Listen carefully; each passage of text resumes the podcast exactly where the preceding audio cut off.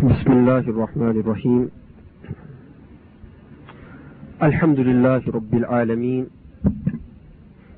والصلاة والسلام على رحمة للعالمين صلى الله عليه وعلى آله وأصحابه أجمعين.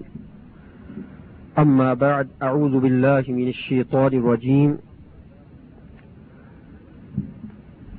وقل رب زدني علما.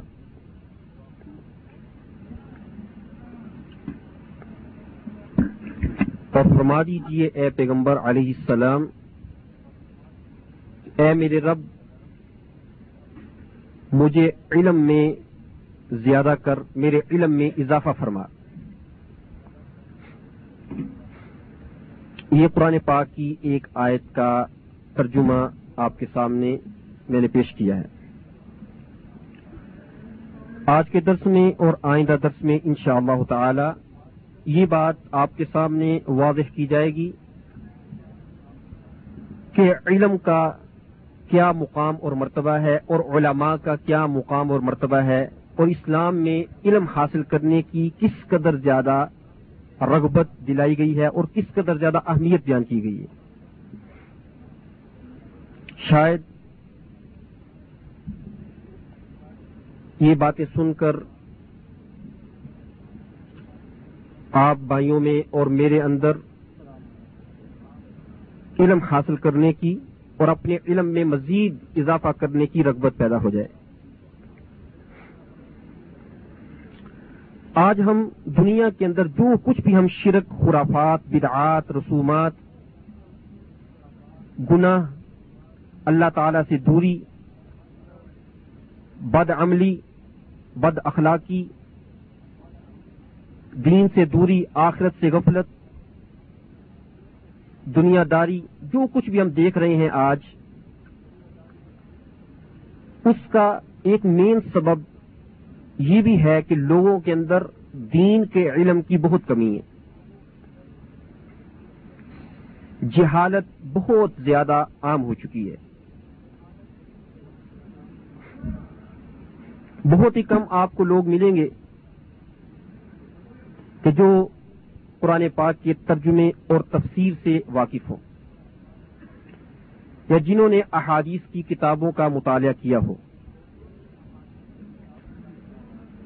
یا جو نبی کریم علیہ السلاط والسلام کی سیرت پاک سے اور صحابہ اکرام، تابعین تبا تابعین، محدثین، اولیاء کرام کے حالات زندگی سے واقف ہوں۔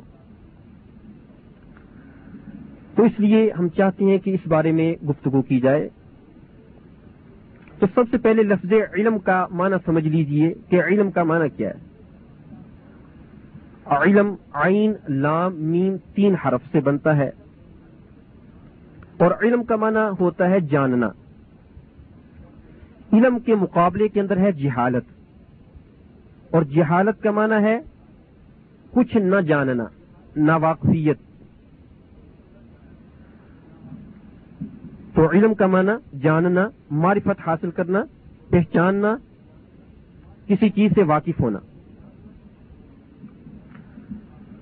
اور علماء کرام نے علم کی جو تعریف کی ہے، وہ یہ ہے کہ علم سے مراد یہ ہے کہ انسان کے اندر وہ خصلت اور وہ صفت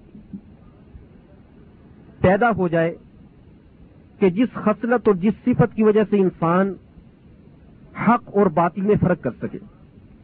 سچ اور جھوٹ میں فرق کر سکے۔ سیاہ اور سفید میں فرق کر سکے۔ کھڑے اور کھوٹے کو پہچان سکے۔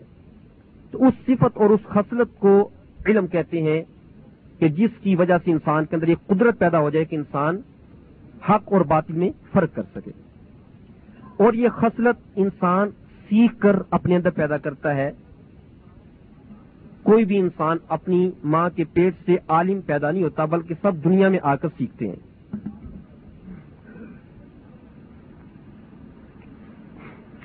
اور علم اس کی کئی قسمیں ہیں۔ ایک علم وہ ہے کہ جو ہر مسلمان پر سیکھنا فرض عین ہے۔ کسی کو چھوٹ نہیں ہے کہ وہ نہ سیکھے۔ اور دوسرا علم وہ ہے کہ جو فرد کفایا ہے۔ یعنی اگر چند سیکھ لیں تو باقی لوگ گنا سے بچ جاتے ہیں۔ اور اگر کوئی بھی نہ سیکھے تو سارے گناگار ہوتے ہیں۔ اور ایک علم وہ ہے جو سیکھنا جائز ہے۔ سیکھ لیں یا نہ سیکھیں گنا نہیں ہے۔ اور ایک علم کی قسم وہ ہے کہ جس کو سیکھنا حرام ہے، ناجائز ہے گنا ہے۔ تو یہ چند ایک علم کی قسمیں ہیں۔ اب ذرا ان کی تفصیل سنیے۔ پہلی قسم علم کی کہ جو سیکھنا ہر مسلمان پر فرض عین ہے۔ کسی کو چھوٹ نہیں ہے کہ نہ سیکھے۔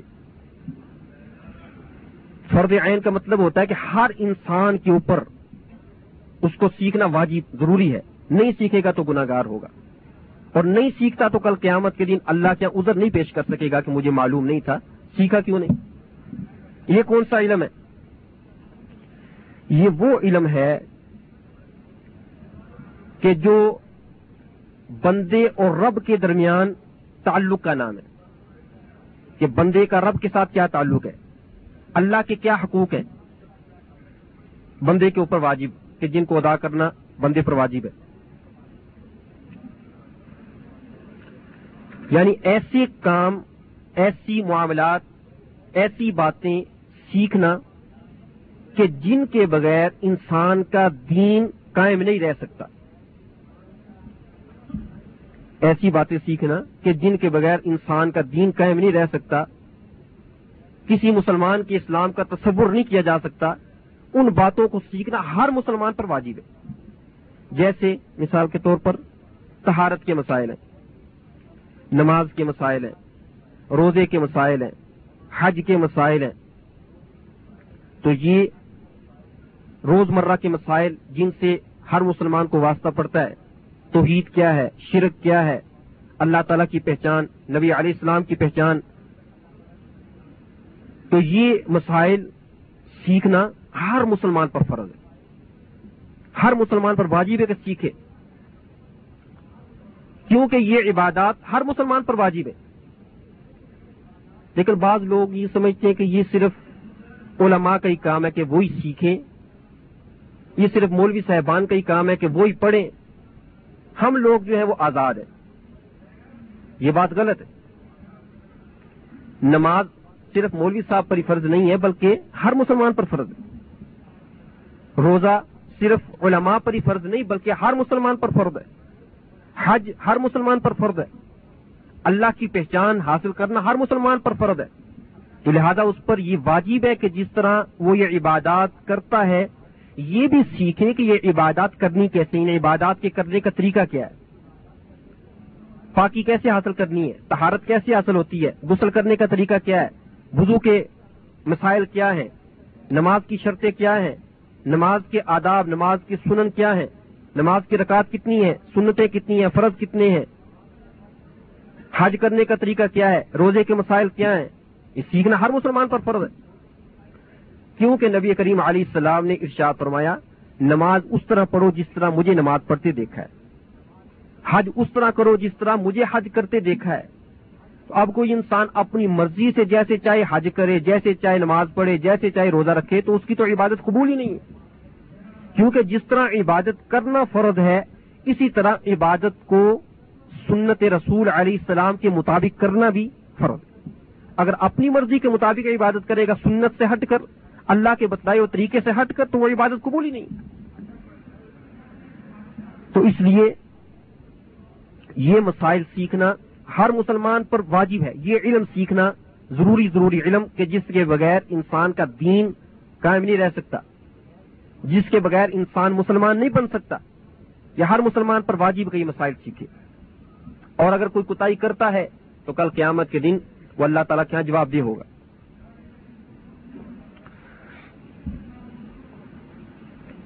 لیکن افسوس کی بات یہ کہ بہت سے لوگ ساری عمر گزار دیتے ہیں اور ان کے دل میں کبھی احساس پیدا نہیں ہوتا کہ ہم کچھ سیکھیں، کہ ہم نے نماز کیسے پڑھنی ہے۔ ان کی نماز آپ دیکھ لیں تو اس میں ایسی ایسی غلطیاں کرتے ہیں کہ جن کے بارے میں بڑی سخت تمبی اللہ کے رسول نے فرمائی ہے۔ بڑی سخت وعید سنائی گئی ہے۔ بہت سے لوگ ان کو غسل تک کا طریقہ پتہ نہیں، حالانکہ جوان ہیں اور ان کے بچے بھی ہیں، لیکن غسل کا طریقہ پوچھنے کے غسل کرنے کا شریع طریقہ کیا ہے؟ واجب غسل کا تو شاید بہت کم لوگ آپ کو بتا سکیں۔ تو آپ یہ ہر مسلمان پر واجب ہے کہ سیکھیں یہ مسائل۔ اور بہت سے لوگ حج کرنے کے لیے آ جاتے ہیں، لیکن حج کرنے کا طریقہ سیکھ کر نہیں آتے۔ اب مینا میں جا کر کیا کرنا ہے؟ عرفات میں کیا کرنا ہے؟ طواف کا طریقہ کیا ہے؟ صحیح کیسے کرنی ہے؟ حج کے ارکان کیا ہیں؟ حج کے واجبات کیا ہیں؟ حج کی سنتیں کیا ہیں؟ بیچاروں کو کچھ پتہ نہیں ہوتا۔ کبھی انہوں نے یہ زحمت کی نہیں کہ وہ سیکھ کر آئیں، کسی عالم کی مجلس میں بیٹھیں، کسی اپنے سے بڑے پڑھے لکھے کی صحبت میں بیٹھ کر سیکھیں کچھ۔ تو اس لیے یہ پہلی قسم ہے علم کی کہ جس کو سیکھنا ہر مسلمان پر واجب ہے فرد عین ہے۔ کسی کو چھوٹ نہیں ہے اس میں۔ اور دوسری قسم علم کی جو فرد کفایا ہے۔ فرد کفایا کا مطلب کیا ہے؟ کہ اگر چند سیکھ لیں جو دوسروں کے لیے کافی ہو جائیں تو باقی لوگ گنا سے بچ جاتے ہیں۔ اور اگر کوئی بھی نہ سیکھے تو سارے گناگار ہوں گے۔ یہ کون سا علم ہے؟ یہ وہ علم ہے کہ جو ابھی میں نے آپ کو بتایا کہ فرض عین جو علم ہے، اس سے آگے بڑھ کر جو گہرائی والے مسائل ہیں، جیسے نکاح کے لمبے چوڑے گہرائی والے مسائل، وراثت کے لمبے چوڑے گہرائی والے مسائل، اور یہ قضاء کے لمبے چوڑے مسائل۔ اب یہ سیکھنا ہر مسلمان پر تو فرض نہیں ہے۔ اگر ہر مسلمان پر فرض کر دیں پھر تو دنیا کے کام کون کرے گا؟ اگر یہ سارے لوگ یہی مسائل سیکھنے کے اندر لگ جائیں، لمبے چوڑے مسائل کیونکہ اس کے لیے تو اپنے آپ کو فارغ کرنا پڑتا ہے۔ اس کے لیے تو کئی سال درکار ہوتے ہیں سیکھنے کے لیے لمبے چوڑے علم۔ اس کے لیے تو کسی یونیورسٹی، مدرسے یا اسکول میں داخل ہونا پڑتا ہے۔ تو یہ علم اگر چند سیکھ لیں، قوم میں سے چند افراد یہ سیکھ لیں جو دوسرے لوگوں کے لیے کافی ہو جائیں ان کو سکھانے کے لیے، تو باقی لوگ گناہ سے بچ جاتے ہیں۔ اور اگر قوم میں سے کوئی بھی نہ سیکھے، تو پھر تو علم کے ضائع ہونے کا خطرہ ہے۔ تو اس لیے پھر سارے گناگار ہوں گے۔ جیسے مثال کے طور پر فرض کفایہ کی ایک اور مثال ہے، جیسے نماز جنازہ ہے۔ نماز جنازہ فرض کفایہ ہے۔ اگر بستی میں سے چند لوگ پڑھ لیں نماز جنازہ، تو باقی بستی والے گناہ سے بچ جاتے ہیں۔ اور اگر بستی میں سے کوئی بھی نہ پڑھے نماز جنازہ اور میت کو ویسی دفن کر دیں، تو سارے بستی والے گناگار ہوں گے۔ اس کو بولتے ہیں فرض کفایا یعنی چند کر لیں، دوسروں کے لیے کافی ہو جائے تو دوسرے گناہ سے بچ جاتے ہیں۔ اسی طرح سے ایسے علوم کہ جو دنیاوی علوم ہے جن کے بغیر دنیا کا نظام بھی نہیں چل سکتا، یہ علوم بھی سیکھنا فرضی کفایا ہے جیسے مثال کے طور پر طب کا علم ہے، ڈاکٹری کا علم، حساب کا علم، اسی طرح سے کھیتی باڑی کا علم یعنی ایسے یعنی دنیاوی علوم کہ جن کے بغیر دنیا کا نظام نہیں چل سکتا۔ یہ علم سیکھنا بھی فرض کفایا ہے۔ اگر چند سیکھ لیں، دوسروں کے لیے کافی ہو جائیں، تو دوسرے لوگ گناہ سے بچ جاتے ہیں۔ اور اگر کوئی بھی نہ سیکھے تو دنیا کا نظام کیسے چلے گا؟ تو پھر سارے گناگار ہوں گے۔ جیسے مثال کے طور پر طب کا علم ہے، ڈاکٹری کا علم ہے۔ اگر قوم کے چند افراد یہ سیکھ لیتے ہیں تو کافی ہے۔ اور اگر کوئی بھی نہیں سیکھتا اور مریض ویسے مر رہے ہیں، علاج کرنے والا کوئی نہیں ہے، تو اب ساری قوم ہی گناگار ہوگی۔ تو یہ قسم ہے جس کو بولتے ہیں فردی کفایا اور تیسری قسم ہے علم کی کہ جو علم جائز علم کہلاتا ہے، یہ تمام دنیاوی علوم جن کے اندر کوئی شری طور پر کوئی کباہت کا پہلو نہ پایا جائے، کوئی برائی نہ پائی جائے، تو یہ سارے علوم سیکھنے جائز ہیں، دنیاوی علوم۔ اور چوتھی قسم ہے، وہ علم کے جس کو سیکھنا حرام ہے، ناجائز ہے۔ وہ کون سا علم ہے؟ کہ جس کے اندر شری طور پر کوئی برائی کا پہلو پایا جائے۔ جیسے مثال کے طور پر موسیقی کا علم ہے، ڈانسی کا علم ہے، فنکاری کا علم ہے، اسی طرح سے جادو کا علم، کالا علم۔ تو یہ علم منتر پڑھنے کا علم اور یہ ہاتھ دیکھنے کا علم یہ نجومیوں والا علم۔ تو یہ جو جتنے علوم ہیں، یہ سارے حرام ہیں۔ ان کو سیکھنا جائز نہیں ہے، کیونکہ شریعت نے اس کی اجازت نہیں دی۔ تو یہ چند ایک اقسام ہے علم کی جو میں نے آپ کے سامنے بیان کر دی اور یہ بات بھی آپ کے ذہن میں رہنی چاہیے کہ علم سیکھنا یہ نفل عبادت کرنے سے زیادہ افضل ہے۔ انشاءاللہ آج کے درس میں چند قرآن آیات آپ کے سامنے پیش کی جائیں گی اور آئندہ درس میں انشاءاللہ نبی کریم علیہ السلام کی بعض احادیث آپ کے سامنے پیش کی جائیں گی۔ جن کے اندر علم حاصل کرنے کی بہت رغبت دلائی گئی ہے۔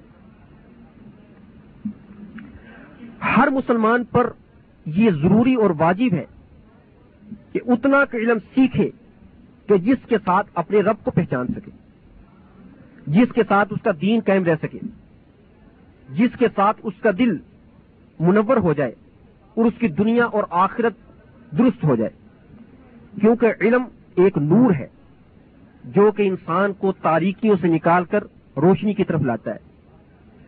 علم کے ساتھ شکوک و شبہات دور ہو جاتے ہیں۔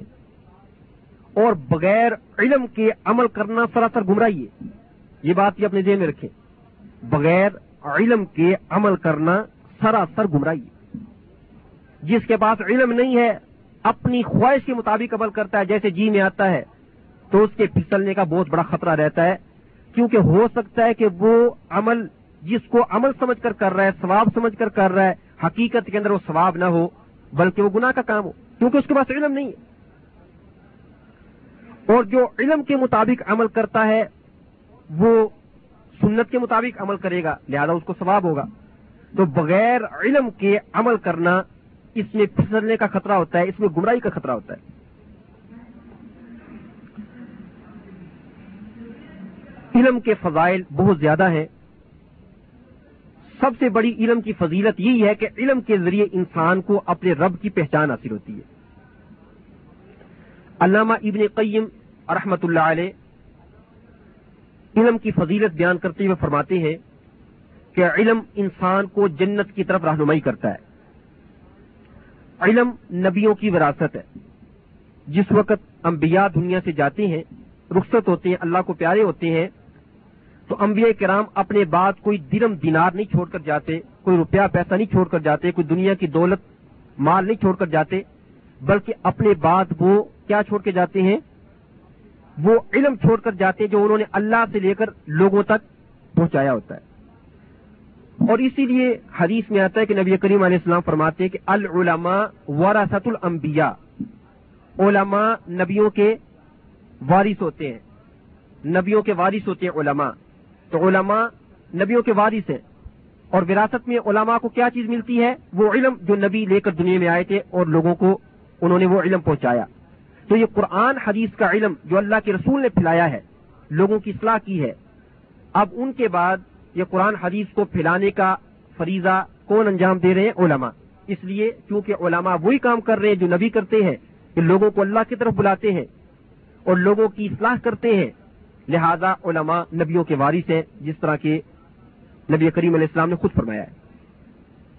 یہ علم یہ دلوں کی زندگی ہے، آنکھوں کا نور ہے اور بیماریوں کی شفا ہے۔ اس علم سے انسان کو پتہ چلتا ہے کہ ہدایت کیا ہے اور گمراہی کیا ہے، شک کیا ہے اور یقین کیا ہے۔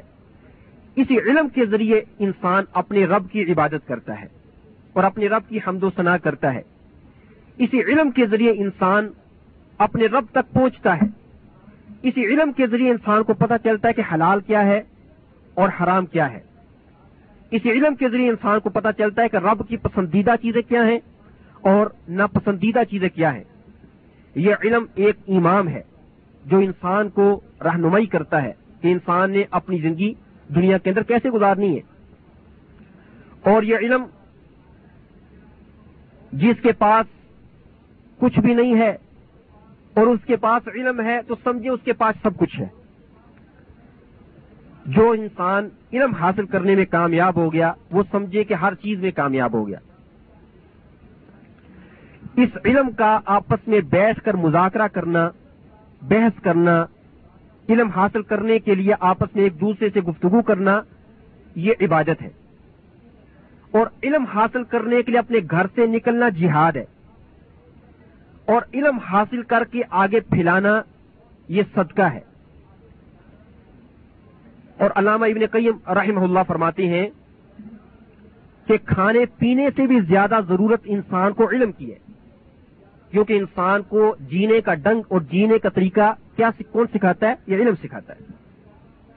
تو علم کے فضائل بہت سارے ہیں۔ یہ چند ایک علامہ ابن قیم رحمہ اللہ نے بیان کیے ہیں۔ اور آپ جانتے ہیں بھائیوں کے اسلام کے اندر علم حاصل کرنے کی اتنی رغبت دلائی گئی ہے کہ نبی کریم علیہ السلام پر سب سے پہلی وہی جو اتری تھی، غار ہرا کے اندر۔ سب سے پہلا پیغام جو حضرت جبرائیل علیہ السلام لے کر آئے تھے نبی کریم علیہ السلام کے سینہ مبارک پر، اس پیغام کا سب سے پہلا جملہ کیا تھا؟ سبھی جانتے ہیں آپ ماشاء اللہ اقرا اقرا میں نے کیا ہوتا ہے؟ پڑھیے۔ اقرا بسمی ربی کلزی خلق۔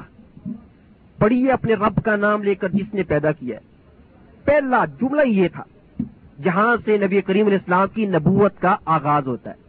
سب سے پہلی وہی کا پہلا حرف ہی ہے اقرا پڑھیے۔ پڑھیے، کچھ سیکھیے۔ اپنے رب کے نام سے۔ آگے فرمایا، خلق الانسان من علق۔ اللہ نے پیدا کیا انسان کو جمے ہوئے خون سے۔ اقرا وربک الاکرم۔ پڑھیے آپ کا رب عزت والا ہے۔ دوبارہ پھر فرمایا اقرا تاکید کے لیے دوبارہ فرمایا۔ آگے فرمایا الذي علم بالقلم۔ اللہ نے سکھایا انسان کو قلم کے ذریعے۔ علم الانسان ما لم يعلم۔ انسان کو وہ کچھ سکھایا کہ جو انسان جانتا نہیں تھا۔ تو یہ اللہ کا بہت بڑا احسان ہے کہ جس کو اللہ نے علم عطا کیا ہے، اللہ احسان جتا رہے ہیں کہ میں نے انسان کو وہ کچھ سکھایا کہ جو انسان کو معلوم نہیں تھا۔ تو دیکھیں، یہاں پر اللہ رب العزت نے سب سے پہلی وہی کے اندر سب سے پہلا حکم ہی یہ دیا اپنے پیارے پیغمبر علیہ السلام کو کہ آپ پڑھیے۔ اور جو حکم پیغمبر کے لیے، وہی حکم امت کے لیے بھی ہے کہ پڑھیے آپ۔ علم کے لیے اتنا ہی مقام اور مرتبہ کافی ہے، یہ بات کہہ دینا ہی کافی ہے کہ علم اللہ تعالی کی صفت ہے۔ پرانے پاک کی کئی آیتوں میں اللہ تعالیٰ کے صفت علم کا تذکرہ ہوا ہے۔ اللہ قرآن میں فرماتے ہیں وہ بکل شعین علیم اللہ ہر چیز کو جاننے والے ہیں۔ سورت البقرہ آیت نمبر انتیس۔ اسی طرح سے اللہ فرماتے انی اعلم ما لا تعلمون۔ میں وہ کچھ جانتا ہوں جو تم نہیں جانتے۔ سورت البقرہ آیت نمبر تیس۔ اسی طرح سے اللہ فرماتے ہیں، عالم الغیبی والشہادہ۔ اللہ غیب اور ظاہر ہر چیز کو اللہ جاننے والے ہیں۔ سورت الانام آیت نمبر تہتر۔ اسی طرح سے اللہ فرماتے ہیں، واللہ علیم بذات صدور اللہ سینوں کے راز بھی جانتے ہیں۔ سورت التغابن، آیت نمبر سات۔ اللہ تعالیٰ کی صفت علم قرآن پاک کی کئی آیتوں میں بیان ہوئی ہے، جو تقریباً دو سو سے زائد آیتیں ہیں۔ کہ جن کے اندر اللہ تعالیٰ کی یہ صفت بیان ہوئی ہے کہ اللہ تعالیٰ عالم ہے العلام ہے اور العلیم ہے یہ اللہ تعالیٰ کی صفات قرآن پاک میں بیان ہوئی ہے اور یہ علم نبی کریم علیہ السلام کی بھی صفت ہے۔ اللہ تعالیٰ نے قرآن پاک میں سورت البقرہ آیت نمبر ایک سو اکاون میں فرمایا، کما ارسلنا فیکم رسولا منکم یعلمکم الکتاب والحکمہ۔ کہ ہم نے تمہارے اندر ایک ایسا پیغمبر بھیجا ہے جو سکھاتا ہے تم کو کتاب اور حکمت۔ یعلمکم الکتاب والحکمہ۔ پیغمبر علیہ السلام وہ کتاب اور حکمت کی تعلیم دیتے لوگوں کو۔ یہ نبی کریم علیہ السلام کی صفت ہے کہ وہ سکھانے والے بنا کر بھیجے گئے ہیں۔ اسی طرح سے اللہ تعالیٰ نے سورت اور رات کی آیت نمبر سینتیس میں بھی یہ بات بیان فرمائی۔ والا العلم۔ کیا پیغمبر علیہ السلام، آپ کے پاس علم آ چکا۔ تو یہ نبی کریم علیہ السلام کی صفت ہے۔ اور بھی انبیاء کرام کی صفات اللہ تعالیٰ نے قرآن پاک میں بیان فرمائی ہے کہ وہ عالم تھے اور ہم نے ان کو علم عطا فرمایا تھا۔ اسی طرح سے اللہ تعالیٰ نے مومنوں کی صفات بیان فرمائی ہے کہ مومنوں کی بھی یہ صفت ہے کہ وہ عالم ہوتے ہیں۔ مومنوں کے پاس علم ہوتا ہے۔ چنانچہ آپ سورت البقرہ آیت نمبر چھبیس اور سورت الحج آیت نمبر چون آپ پڑھ لیجیے گھر میں جا کر۔ اس میں اللہ تعالیٰ نے یہ باتیں بیان فرمائی ہیں کہ مومنوں کی صفت یہ کہ ان کے پاس علم ہوتا ہے۔ تو علم اللہ تعالیٰ کی صفت ہے، تمام نبیوں کی صفت ہے، تمام مومنوں کی صفت ہے۔ لہذا ہمیں کوشش کرنی چاہیے کہ اپنے اندر زیادہ سے زیادہ علم پیدا کرنے کی اور جہالت کو دور کرنے کی کوشش کریں۔ کیونکہ اللہ تعالیٰ قرآن پاک میں فرماتے ہیں الا اکلزین حد اللہ فابی ہدا مقتد کہ یہ لوگ ہیں جن کی پیروی کرنی چاہیے، یہ انبیاء، یہ صلاحہ یہ متقی پرہیزگار لوگ۔ لہذا ان کے نقش قدم پر چلو، ان کے راستے پر چلنے کی کوشش کرو۔ سورت الانام آیت نمبر نوے۔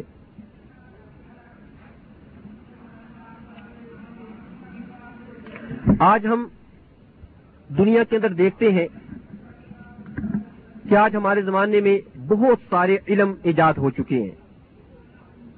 بہت سارے علم وجود کے اندر آ چکے ہیں۔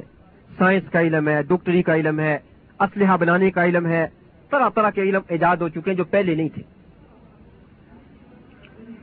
اور لوگ علم حاصل کرتے ہیں اور ہر ایک کی نیت علم حاصل کرنے سے مختلف ہوتی ہے۔ کوئی کس نیت کے ساتھ علم حاصل کرتا ہے، کوئی کس نیت کے ساتھ علم حاصل کرتا ہے۔ لیکن ہم جس علم کے بارے میں گفتگو کر رہے ہیں آپ کے سامنے، اس سے مراد یہ دین کا علم ہے۔ یہ قرآن اور حدیث کا علم ہے۔ یہ اللہ کی کتاب اور نبی کریم علیہ السلام کی سنت کا علم ہے۔ سب سے افضل علم، سب سے معزز علم اور انسان کے لیے سب سے زیادہ فائدہ مند علم وہ ہے کہ جس علم کو حاصل کر کے انسان کی دنیا بھی درست ہو جائے اور انسان کی آخرت بھی درست ہو جائے۔ جس علم کو حاصل کر کے انسان کی زندگی، خوشحال زندگی بن جائے، انسان کے دل کو اطمینان حاصل ہو، انسان کی روح کو سعادت نصیب ہو، دنیا اور آخرت میں عزت حاصل ہو، اور وہ کون سا علم ہے کہ جس کو حاصل کر کے یہ کامیابیاں حاصل ہوتی ہیں؟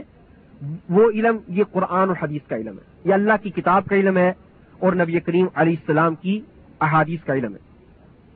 کیونکہ اس علم کے حاصل کرنے سے مقصد کیا ہوتا ہے کہ اللہ تعالیٰ کی رضا ہمیں حاصل ہو جائے۔ کوئی دنیاوی مقصد نہیں ہوتا، بلکہ اللہ تعالیٰ کی رضا حاصل کرنا مقصد ہوتا ہے، جنت حاصل کرنا مقصد ہوتا ہے۔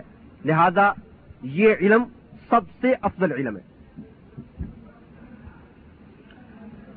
اور یہ علم، وہ علم ہے کہ جو انسان کو دنیا میں بھی کام آتا ہے اور مرنے کے بعد آخرت میں بھی کام آئے گا۔ باقی جتنے بھی علم ہے دنیا کے علم، وہ صرف دنیا کی حد تک ہے جب تک آپ کی آنکھ کھلی ہے، روح جسم کے اندر موجود ہے آزا حرکت کرتے ہیں، صحت موجود ہے، تو وہ علم بھی آپ کے فائدے کے ہیں دنیاوی علوم۔ لیکن جب یہ آنکھ بند ہو گئی، روح نکل گئی، تو جتنے دنیاوی علوم ہے وہ یہیں پر ختم ہو گئے۔ ڈاکٹری کا علم ہے، سائنس کا علم ہے یا اور بھی جو جتنے علم ہے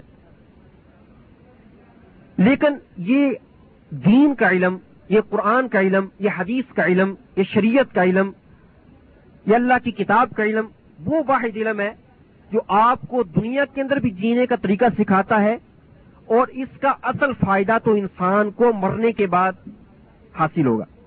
اس کا اصل نتیجہ مرنے کے بعد انسان کو آخرت کے اندر اپنی آنکھوں کے سامنے نظر آئے گا۔ اور جو انسان یہ علم سیکھتا ہے، قرآن اور حدیث کا علم، اللہ تعالیٰ اسے دنیا کے اندر بھی عزت عطا فرماتے ہیں اور آخرت کے اندر بھی عزت عطا فرماتے ہیں۔ اور اسی لیے اللہ تعالیٰ نے قرآن پاک کے اندر کئی آیتوں میں ان علماء کرام کا مقام اور مرتبہ بیان کیا ہے کہ جن کے پاس اللہ کی کتاب کا علم ہے اور اس کے مطابق عمل کرتے ہیں اور اس علم کو آگے دوسروں تک پہنچاتے ہیں۔ اللہ تعالیٰ نے فرمایا کہ یہ علماء اللہ کی نگاہ میں بہت اونچا مقام اور مرتبہ رکھتے ہیں۔ ان کے مرتبے کو کوئی نہیں پہنچ سکتا۔ تو آئیے چند ایک آیتیں سنتے ہیں قرآن پاک کی، جن کے اندر اللہ تعالیٰ نے علماء کی فضیلت، علماء کا مقام اور مرتبہ بیان کیا ہے۔ اور یہ علم، دین کا علم سیکھنے کے اللہ تعالیٰ نے رغبت دلائی ہے۔ اللہ تعالیٰ فرماتے ہیں ارشاد، سورت الزمر آیت نمبر نو۔ اللہ تعالیٰ فرماتے ہیں کل حل یستویل یعلمون لا یعلمون کل کہہ دیجیے اے پیغمبر علیہ السلام حل یستویل الذین یعلمون والذین لا یعلمون کیا برابر ہو سکتے ہیں وہ جن کے پاس علم ہے اور وہ جن کے پاس علم نہیں ہے؟ کیا دونوں برابر ہو سکتے ہیں؟ اللہ تعالیٰ سوال کر رہے ہیں، پوچھ رہے ہیں۔ تو یہاں پر استفام انکاری ہے۔ یعنی اللہ تعالیٰ یہ کہنا چاہتے ہیں کہ دونوں برابر نہیں ہو سکتے اور ہر عقل مند یہ کہے گا کہ دونوں برابر نہیں ہو سکتے۔ ایک آدمی جس کے پاس علم ہے، اپنے رب کو پہچانتا ہے، نبی علیہ السلام کو پہچانتا ہے، اپنی آخرت کو پہچانتا ہے اور عمل کرتا ہے اپنے علم کے مطابق، اللہ کی عبادت کرتا ہے، دنیا کے اندر ہر کام سنت کے مطابق کرتا ہے۔ اور ایک طرف ایک جاہل آدمی، اس کو پتہ ہی نہیں اپنے رب کا، اس کو پتہ ہی نہیں اپنے نبی کا، اس کو پتہ ہی نہیں اپنی آخرت کا، اس کو پتہ ہی نہیں میں دنیا میں کس لیے آیا ہوں۔ بس اسی طرح کھاتا پیتا جس طرح جانور کھاتے پیتے ہیں اور نہ عبادت کرتا نہ کچھ، اور اسی طرح کھا پی کر مر جاتا ہے، تو اس کے اندر اور ایک جانور میں کیا فرق ہے؟ کوئی فرق نہیں۔ اسی لیے اللہ نے قرآن میں کیا فرمایا؟ ان کو کہ جو جاہل ہے جو کافر ہے جن کے پاس ایمان اور علم نہیں ہے، اللہ فرماتے الا کل انعام بل ہم اول کہ یہ لوگ تو چپایوں کی طرح ہیں، بلکہ چپاؤں سے بھی گئے گزرے ہیں۔ چوپایا اور جانور تو پھر بھی اپنے رب کی عبادت کرتا ہے۔ لیکن جو اپنے رب کی عبادت کرتا ہی نہیں، اتنا جاہل ہے، اس کو پتہ ہی نہیں اپنے رب کا، اس کو پتہ ہی نہیں میں کون ہوں، میں کس لیے آیا ہوں دنیا میں؟ میں نے دنیا میں زندگی کس طرح بسر کرنی ہے؟ میں نے کہاں پر جانا ہے؟ مجھے پیدا کرنے والا کون ہے؟ جس کا دیا ہوا میں کھا رہا ہوں وہ کون ہے؟ جس کو پتہ ہی نہیں جو اتنا جاہل ہے، کیا وہ جاہل؟ اور وہ عالم جس کے پاس علم ہے اور علم کے مطابق عمل کرتا ہے، کیا دونوں برابر ہو سکتے ہیں؟ دونوں برابر نہیں ہو سکتے۔ ان نما یا تذکر الباب اور یہ بات عقل مندوں کو ہی سمجھ آتی کہ دونوں برابر نہیں ہو سکتے۔ اللہ فرماتے ہیں ان نما یا تذکر الباب تو اس آیت میں اللہ نے بیان فرمایا کہ جو علماء ہیں، اللہ کی نگاہ میں وہ بہت اونچے ہیں۔ ان کا بڑا مقام اور مرتبہ ہے اللہ کی نگاہ میں۔ اسی طرح سے اللہ تعالیٰ فرماتے ہیں قرآن پاک میں، وقل رب زدنی علم یہ آیت میں نے آج کے دس میں شروع میں پڑھی ہے۔ اے پیغمبر علیہ السلام، آپ اپنے رب سے یہ دعا کیجیے کہ رب زدنی علم اے میرے رب، میرے علم کے اندر اضافہ فرما۔ سورت فواہا آیت نمبر ایک سو چودہ۔ دیکھیں نبی کریم علیہ السلام کو اللہ حکم دے رہے کہ اے پیغمبر، آپ یہ دعا کیجیے مجھ سے۔ کس چیز کی دعا کیجیے کہ اے اللہ میرے علم میں اضافہ فرما، مجھے اور سکھا اور سکھا۔ اور نبی کریم اسلام ہمیشہ علم سیکھنے کے اندر اضافہ ہی کرتے رہے حتیٰ کہ اللہ تعالیٰ نے آپ کو اپنے پاس بلا لیا۔ اپنی وفات تک اللہ کے رسول اللہ سے لیتے ہی رہے، سیکھتے ہی رہے، اپنے علم کے اندر اضافہ ہی کرتے رہے۔ تو دیکھیں اللہ تعالیٰ نے اور کسی چیز کے اندر اضافے کے لیے اپنے نبی کو دعا نہیں سکھائی کہ مال کے اندر اضافے کے لیے یا اولاد کے اندر اضافے کے لیے یا دنیاوی مقام مرتبے کے اندر اضافے کے لیے، نہیں۔ بلکہ علم کے اندر اضافے کے لیے اللہ تعالیٰ نے دعا سکھائی ہے کہ وقول رب زدنی علم یہ دعا کیجیے کہ اے اللہ، میرے علم کے اندر اضافہ فرما۔ کیونکہ جو جو انسان کے اندر علم آتا ہے، جہالت دور ہوتی ہے۔ انسان کو اپنے رب کا پتہ چلتا ہے۔ انسان کو زندگی کے گزارنے کا طریقہ معلوم ہوتا ہے، جو جو علم آتا ہے۔ جو جو علم آتا ہے تو تاریخیاں دور ہوتی ہیں۔ پھر انسان صحیح معنوں کے اندر اللہ کا بندہ بن کر دنیا کے اندر زندگی بسر کرتا ہے۔ تو ہمیں بھی سب بھائیوں کو کثرت کے ساتھ یہ دعا پڑھنی چاہیے۔ سب کو یاد ہے دعا؟ رب زیدنی علم کثرت کے ساتھ پڑھا کرے۔ صبح و شام اڑتے بیٹھتے، چلتے، پھرتے۔ نمازوں کے بعد یہ دعا کثرت کے ساتھ پڑھا کے رب زیدنی علم کیونکہ اللہ تعالیٰ نے یہ دعا سکھائی ہے اپنے پیغمبر علیہ السلام کو اور ہمیں بھی یہ دعا پڑھنی چاہیے۔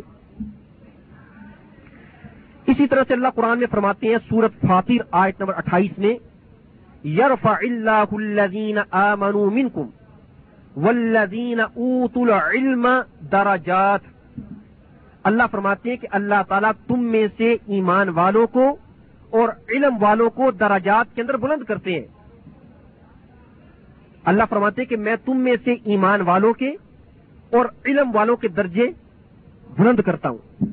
تو جن کے پاس علم ہے اور اس کے مطابق عمل کرتے ہیں، اللہ کیا ان کا بڑا مقابل اور مرتبہ ہے؟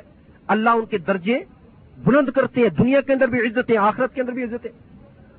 یہ علم جیسی دولت کوئی نہیں ہے۔ علم جیسی دولت کوئی نہیں آخرت کے اندر جو مقام اور مرتبے ملنے ہیں، جو دراجات ملنے ہیں، وہ تو انسان سوچ بھی نہیں سکتا اللہ نے کیا کچھ دینا ہے۔ اس کو جس کے پاس علم ہے اور اس کے مطابق عمل کرتا رہا اور اس علم کو آگے پھیلاتا رہا۔ کل قیامت کا دن ہوگا، اللہ فرمائیں گے ور تقی ورت کما کن تقرتی فی دنیا اللہ فرمائیں گے، اے عالم دین، جس کے بعد اللہ کی کتاب کا علم تھا۔ اللہ فرمائیں گے، آج تو ہمارے قرآن پاک کی آیتیں پڑھتا جا اور جنت کے منازل طے کرتا جا۔ تیرا آخری ٹھکانا وہ ہوگا کہ جہاں پر قرآن کی آخری آیت ختم ہوگی۔ اب وہ علی فلام سے شروع کرے گا بنات تک پڑھتا جائے گا۔ اور یہ بھی نہیں، اللہ نے فرمایا کہ جلدی جلدی پڑھتا کہ نہیں، بلکہ فرمایا ورت تل کما کن تفرت تلو فی دنیا اسی طرح ٹھہر ٹھہر کر تجویز کے ساتھ آہستہ آہستہ پڑھ، جس طرح دنیا میں پڑھتا تھا، جس کے بعد اللہ کی کتاب کا علم تھا۔ اب وہ قیامت کے لیے جنت کے اندر اسی طرح ٹھہر ٹھہر کر تجویز کے ساتھ پڑھے گا، پورا قرآن ختم کرے گا۔ تو دیکھیں کہ وہ کتنی مزلے طے کر چکا ہوگا جنت کے اندر۔ جنت کے اندر کتنے بلند درجات حاصل کر چکا ہوگا کہ جو جاہل کو نہیں مل سکے گا اگرچہ وہ جنت میں چلا بھی گیا۔ تو کتنا بڑا فرق ہے عالم اور جاہل کے اندر۔ قیامت کے دن اللہ اس کو جس کے پاس اللہ کی کتاب کا علم تھا، وہ تاج پہنائیں گے کہ جس کے سامنے سورج کی روشنی بھی مان پڑ جائے گی۔ یہ تو آخرت کے اندر ہے۔ اور دنیا کے اندر بھی اللہ کتنی عزتیں عطا فرماتی ہیں ان کو جن کے پاس علم ہے۔ کتنی عزتیں ہیں۔ اب دیکھیں، اب تک بڑے بڑے علماء گزر چکے ہیں۔ دنیاوی علوم جن کے پاس تھے، بڑے بڑے سائنسدان گزر چکے ہیں۔ بڑے بڑے ڈاکٹر، بڑے بڑے یعنی ایسے علماء جن کے پاس دنیا کا علم تھا۔ اور ایسے بھی گزر چکے ہیں جنہوں نے پوری دنیا پر حکمرانی کی ہے۔ ایسے بھی گزر چکے جن کے پاس اتنی مال و دولت تھی کہ ان کے مال و دولت کی، ان کے خزانوں کی چابیاں ایک بہت بڑی جماعت اٹھاتی تھی۔ لیکن کیا اب ان کا نام لینے والا کوئی موجود ہے؟ یا ان کا نام لیا جائے تو کوئی رحمت اللہ علیہ نہیں کہتا؟ کیونکہ ان کے پاس دنیاوی علوم تھے۔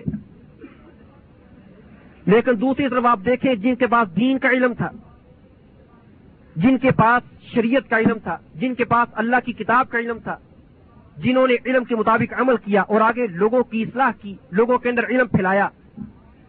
ان کا جب آج بھی نام زندہ ہے اور ان کا نام جب زبان پہ آتا ہے تو بے اختیار رحمت اللہ علیہ نکل جاتا ہے۔ امام بخاری کا نام جب زبان پہ آتا ہے، امام احمد بن حنبل کا، امام مالک کا، امام ابو حنیفہ رحمۃ اللہ علیہ کا اور امام شافی کا امام ابو داود کا، امام ترمزی کا، ان علماء کا نام آج بھی زندہ ہے۔ اور ان کا نام جب زبان پہ آتا ہے تو بے اختیار رحمت اللہ علیہ نکل جاتا ہے۔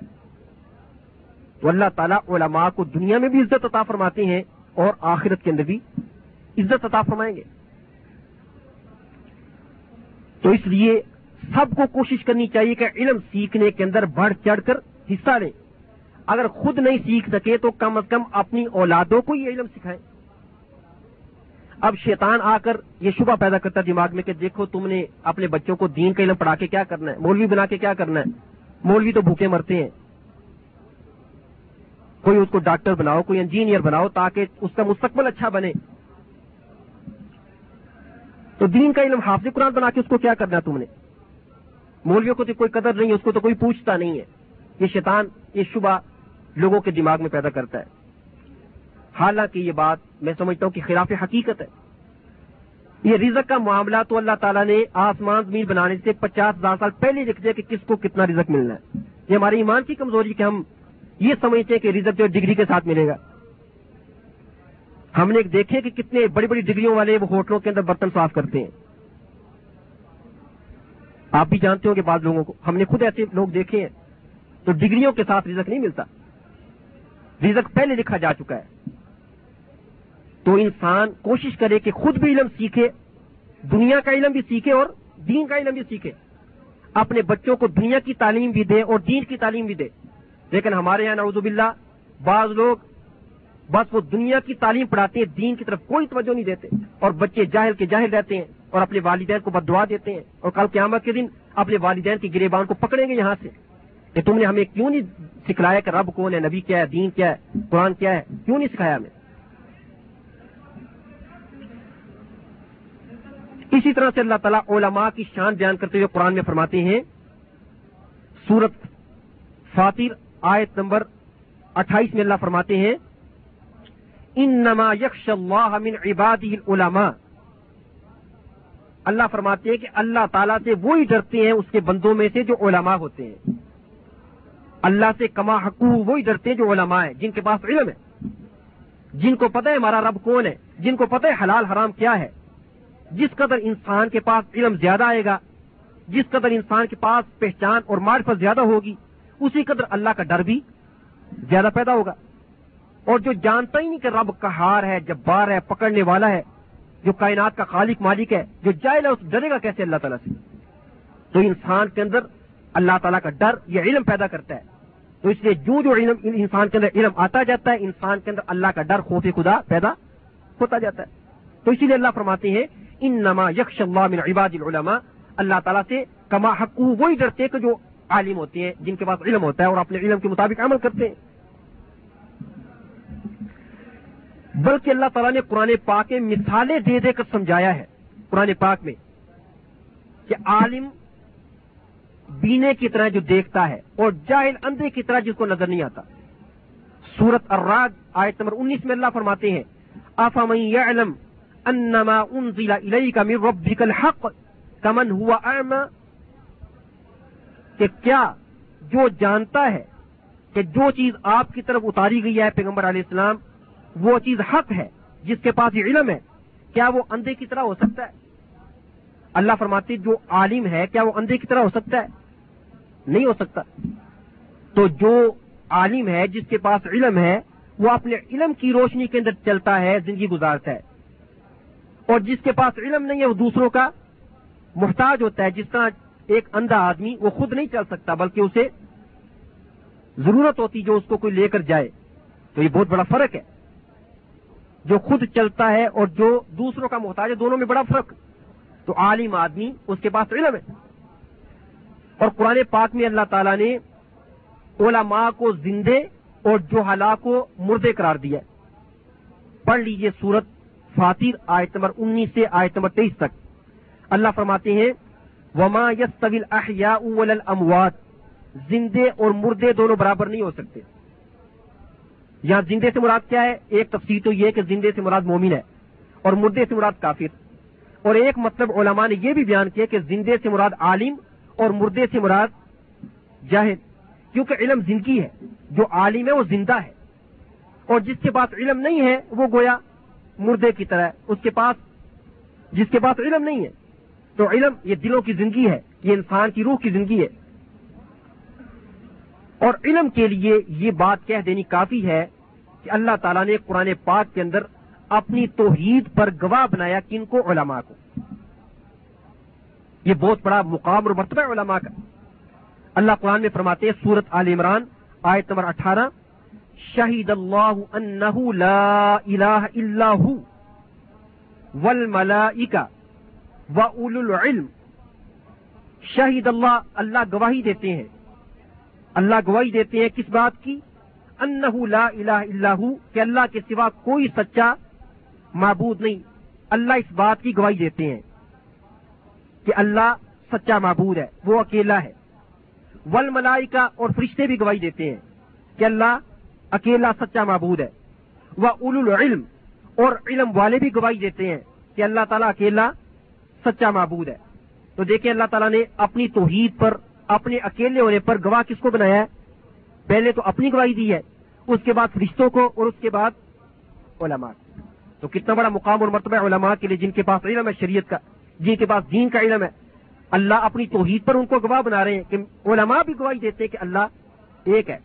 تو جو اللہ کو ایک نہیں مانتا، غیروں کے پاس جاتا ہے، وہ عالم نہیں، وہ جہل ہے۔ کیونکہ جو عالم ہے، وہ جانتا ہے کہ اللہ اکیلا ہے، کائنات کا خالق، مالک ہے۔ تو جو علماء ہیں، وہ اللہ تعالیٰ کا نور ہے اس زمین کے اندر، جو کہ لوگوں کی رہنمائی کرتے ہیں اور اللہ کا پیغام بندوں تک پہنچاتے ہیں۔ اور اسی لیے اللہ تعالیٰ نے قرآن پاک کی ان آیات میں علماء کا مقام اور مرتبہ بیان فرمایا ہے۔ اور اسلام کے اندر علم حاصل کرنے کا اس قدر زیادہ مقام اور مرتبہ بیان کیا گیا ہے، علم حاصل کرنے کی اس قدر تاکید کی گئی ہے کہ امام بخاری رحمت اللہ علیہ نے صحیح بخاری شریف میں ایک باب قائم کیا ہے، ایک عنوان قائم کیا ہے، باب العلم قبل القول والعمل۔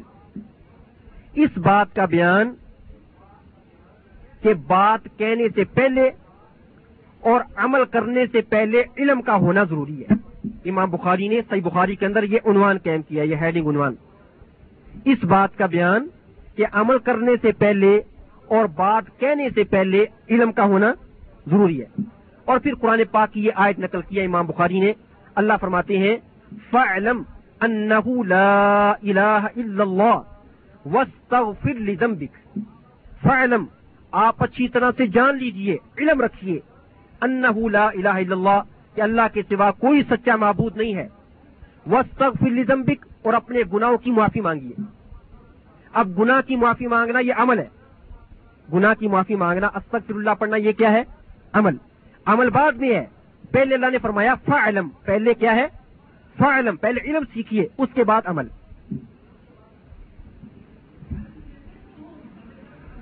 تو اس لیے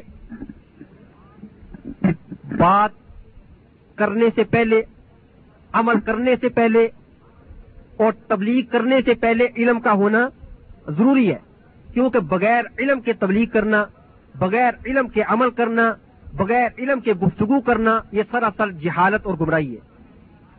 اور دیکھیں، ایک عالم جس کے پاس علم ہے، وہ شیطان پر ایک ہزار جاہل عابدوں سے زیادہ بھاری ہوتا ہے۔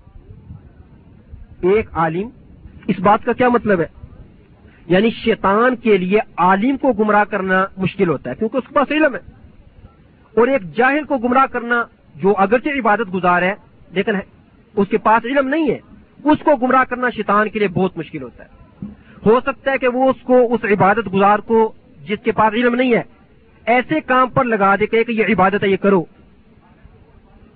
حالانکہ وہ عبادت نہ ہو، اور وہ ساری زندگی جائے آدمی عبادت سمجھ کر کرتا رہے تو بجائے ثواب کے الٹا گنا ملے۔ لیکن عالم کو تو یہ نہیں کر سکتا شیطان، کیونکہ اس کے پاس تو علم ہے۔ اسی لیے اللہ تعالیٰ نے قرآن پاک کے اندر ہمیں علم حاصل کرنے پر بہت زور دیا ہے۔ بہت زور دیا ہے۔ کہ علم حاصل کیجیے۔ اور دیکھیں، علم جو ہے انسان کو انسان بناتا ہے۔ کوئی بھی انسان علم کے بغیر عمل کر ہی نہیں سکتا۔ عمل تو وہی کرے گا جس کو کچھ پتا ہوگا۔ اور علم انسان کو عمل پر آمادہ کرے گا۔ اور جس بیچارے کو پتہ ہی نہیں کہ سونے کے آداب کیا ہیں، جاگنے کے آداب کیا ہیں، اسلام کے ارکان کیا ہیں، ایمان کے ارکان کیا ہیں، لباس پہننے کا آداب کیا ہے بیت الخلاء میں جانے کا طریقہ کیا ہے، سفر کے آداب کیا ہیں، خوشی کا آداب کیا ہے تجارت کے آداب کیا ہیں لین دین کا شریع طریقہ کیا ہے؟ سود کیا ہے؟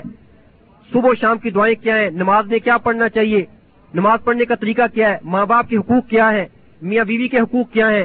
بہن بھائیوں رشتہ داروں کے حقوق کیا ہیں؟ مسلمانوں کے حقوق کیا ہیں؟ جس کو پتہ ہی نہیں ان باتوں کا عمل کیسے کرے گا؟ تو یہ باتیں انسان کو کہاں سے ملتی ہیں؟ علم سے ملتی ہیں۔ اور جس جس کو ان باتوں کا علم ہی نہیں تو اس کی زندگی عبادت کیسے بنے گی؟ اس کی زندگی سنت کے مطابق کیسے گزرے گی؟ اس لیے اللہ تعالیٰ ہرگز نہیں پسند کرتے کہ اس کا کوئی بندہ جاہل رہے۔ اللہ تعالیٰ نے ہمیں زور دیا کہ ہم علم سیکھنے میں اپنا وقت گزاریں۔ کیونکہ جاہل آدمی وہ سراسر گھاٹے اور نقصان میں رہتا ہے۔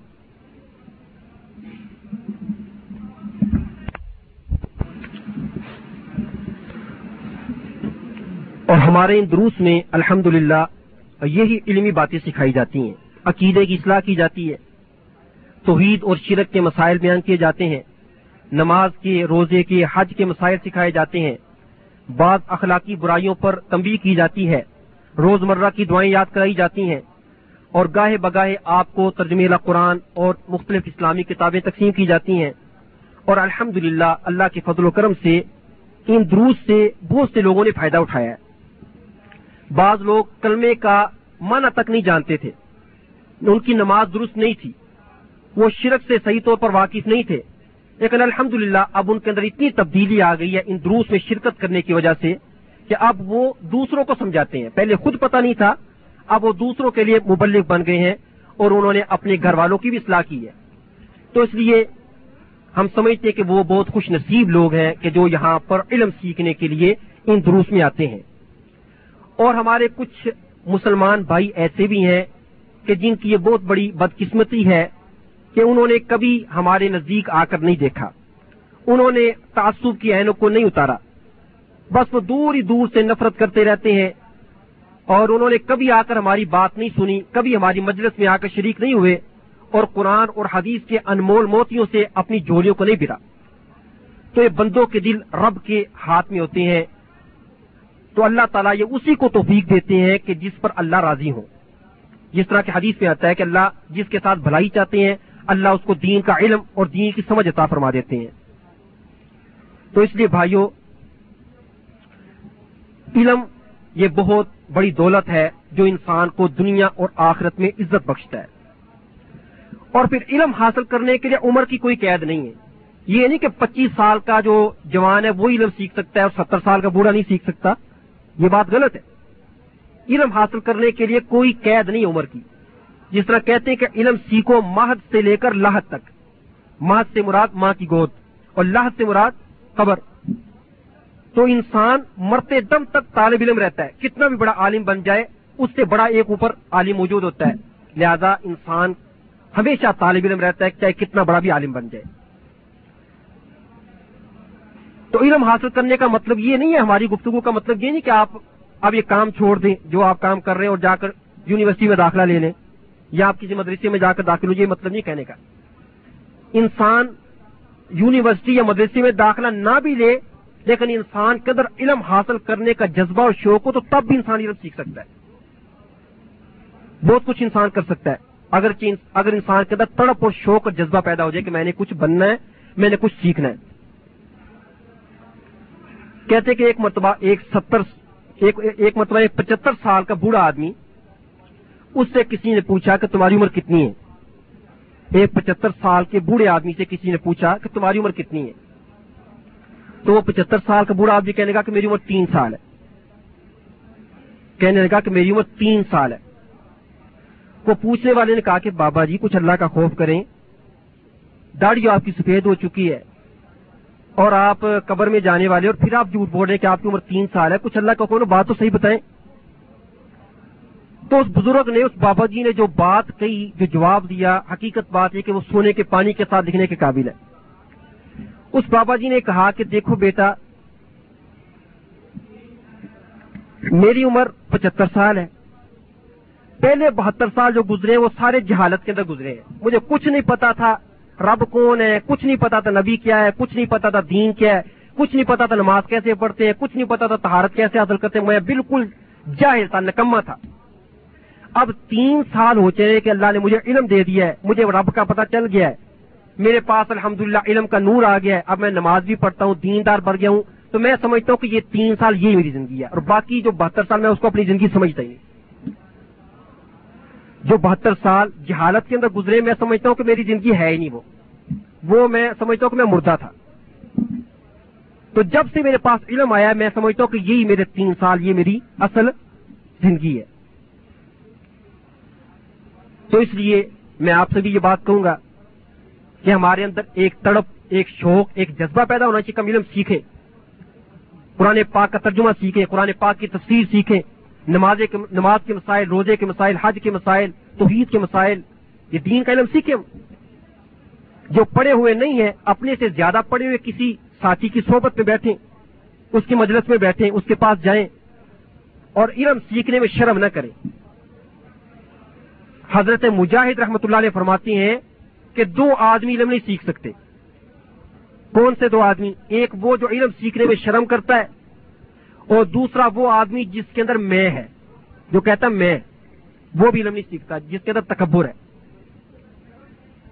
تو جس کے اندر شرم ہے اور جس کے اندر تکبر ہے، وہ کبھی علم نہیں سیکھ سکتا۔ تو علم سیکھنے کے اندر کوئی شرم نہیں ہونی چاہیے۔ شرم کے لیے اور بہت سے کام ہے لیکن علم کے اندر شرم نہیں ہونی چاہیے۔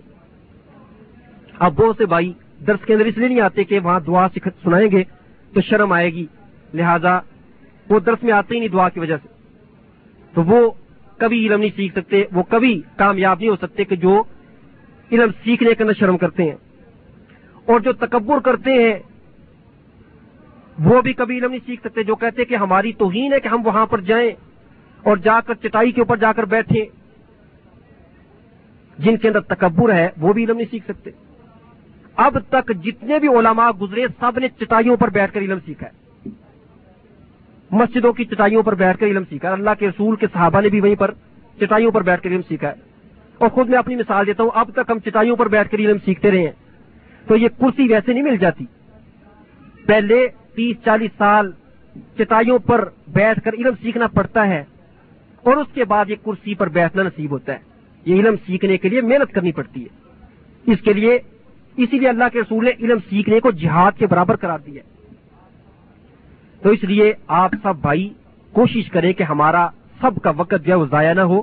اپنے وقت کو غنیمت سمجھے کام سے فارغ ہونے کے بعد جو باقی وقت ہے، وہ بری محفلوں کے اندر بیٹھنے کی بجائے، اپنا وقت ضائع کرنے کی بجائے کوشش کریں کہ اچھے لوگوں کی مجلس میں بیٹھیں، اپنے سے زیادہ پڑھے ہوئے کی محفل میں بیٹھیں اور کچھ سیکھیں۔ اور افسوس کی بات یہ کہ بہت سے ایسے لوگ بھی ہیں کہ جن کو سورت الفاتح کا ترجمہ تک نہیں آتا۔ لیکن اس کے باوجود بھی وہ درسوں کے اندر نہیں آتے۔ میں سمجھتا ہوں کہ یہ ان کی بہت بڑی بدقسمتی ہے کہ علم ان کے گھر میں چل کر آتا ہے، لیکن وہ سننے کے لیے تیار نہیں ہے۔ جبکہ پہلے زمانوں کے اندر لوگ علم سیکھنے کے لیے لمبے لمبے سفر کر کے جاتے تھے۔ لمبے لمبے سفر کر کے جاتے تھے۔ علم سیکھنے کے لیے تو اس وقت علم کی قدر تھی، لیکن آج لوگوں کے اندر علم کی قدر نہیں ہے۔ نبی کریم علیہ السلام نے ارشاد فرمایا، صحیح مسلم شریف کے اندر حدیث ہے، حضرت ابو حریرہ اللہ کے رسول نے فرمایا اے حرس علامہ وسطین بلّہ ولا تعجز اے ابو حریرہ ہر فائدہ مند چیز سیکھنے کے لیے حریص بن جاؤ۔ ہر وہ چیز جو تمہارے لیے فائدہ مند ہو، جو تمہیں نفع پہنچائے، اس کو سیکھنے کے لیے تمہارے اندر ہرس ہونی چاہیے، تڑپ ہونی چاہیے، ایک جذبہ شوق ہونا چاہیے۔ اور اللہ سے مدد طلب کرو۔ اس چیز کو سیکھنے کے لیے، حاصل کرنے کے لیے، اور آجیز نہ آ جاؤ۔ جو انسان آجیز آ جاتا ہے، وہ کبھی نہیں سیکھ سکتا۔ انسان کے اندر بلند ہمتی ہونی چاہیے۔ ہمت نہیں ہارنی چاہیے۔ اگر آج نہیں تو کل کل نہیں تو پرسوں تو آپ ضرور سیکھ لیں گے۔ لیکن جو کہتا ہے کہ میں سیکھ ہی نہیں سکتا، وہ بات، وہ انسان جو کہ نفسیاتی طور پر اس بیماری کا شکار ہے، کہتا میں سیکھ ہی نہیں سکتا، یہ بات غلط ہے۔ انسان سیکھ سکتا ہے، انسان بہت کچھ کر سکتا ہے۔ یہ غالباً شیخ سادی کے بارے میں مشہور ہے کہ انہوں نے کافی عمر کے اندر علم سیکھنا شروع کیا تھا، شیخ سادی رحمۃ اللہ علیہ نے۔ کہتے کہ انہوں نے ایک مرتبہ دیکھا کہ ایک چونٹی وہ دیوار پر چڑھ رہی ہے۔ ایک چونٹی دیوار پر چڑھ رہی ہے، اپنی خوراک لے کر۔ وہ چڑھتی ہے تو گر جاتی ہے۔ وہ دوبارہ پھر چڑھتی ہے، خوراک لے کر پھر گر جاتی ہے۔ تیسری مرتبہ پھر چڑھتی ہے، پھر گر جاتی ہے۔ شیخ صاحب جی رحمۃ اللہ نے بیٹھ کر یہ سارا منظر دیکھتے رہے۔ وہ تقریباً دس مرتبہ چڑھی، گرتی رہی، چڑھتی رہی، گرتی آخر گیارہویں مرتبہ وہ چڑھی گئی۔ اپنی خوراک لے کر وہ دیوار کے اوپر اپنی منزل مقصود تک پہنچ گئی گیارہویں مرتبہ۔ تو شیخ سادی جی رحمۃ اللہ علیہ وہ دیکھ رہے تھے بیٹھ کر۔ تو انہوں نے کہا کہ اے سادی، کیا تو اس چونٹی سے بھی کیا گزرا ہے؟ ایک چھوٹا سا جانور ہے۔ اس نے ہمت نہیں ہاری۔ ایک مرتبہ، دو مرتبہ، تین مرتبہ، چار مرتبہ، دس مرتبہ چڑھی ہے اور گرتی ہے، چڑھتی ہے گرتی مرتبہ آخر کار یہ گیارہویں مرتبہ یہ ہمت کر کے چڑھی گئی تو تو بھی بڑا کچھ کر سکتا ہے۔ چل نکل علم حاصل کرنے کے لیے۔ کہتے چالیس سال کی عمر میں نکلے علم حاصل کرنے کے لیے اور کتنے بڑے عالم بنے ہیں کہ بہت سی کتابیں انہوں نے تعریف کی ہیں فارسی زبان کے اندر۔ شیخ سادی کو کون نہیں جانتا؟ تو آپ بہت کچھ کر سکتے ہیں۔ آپ کے اندر اللہ تعالیٰ نے بڑی صلاحیتیں رکھی ہیں۔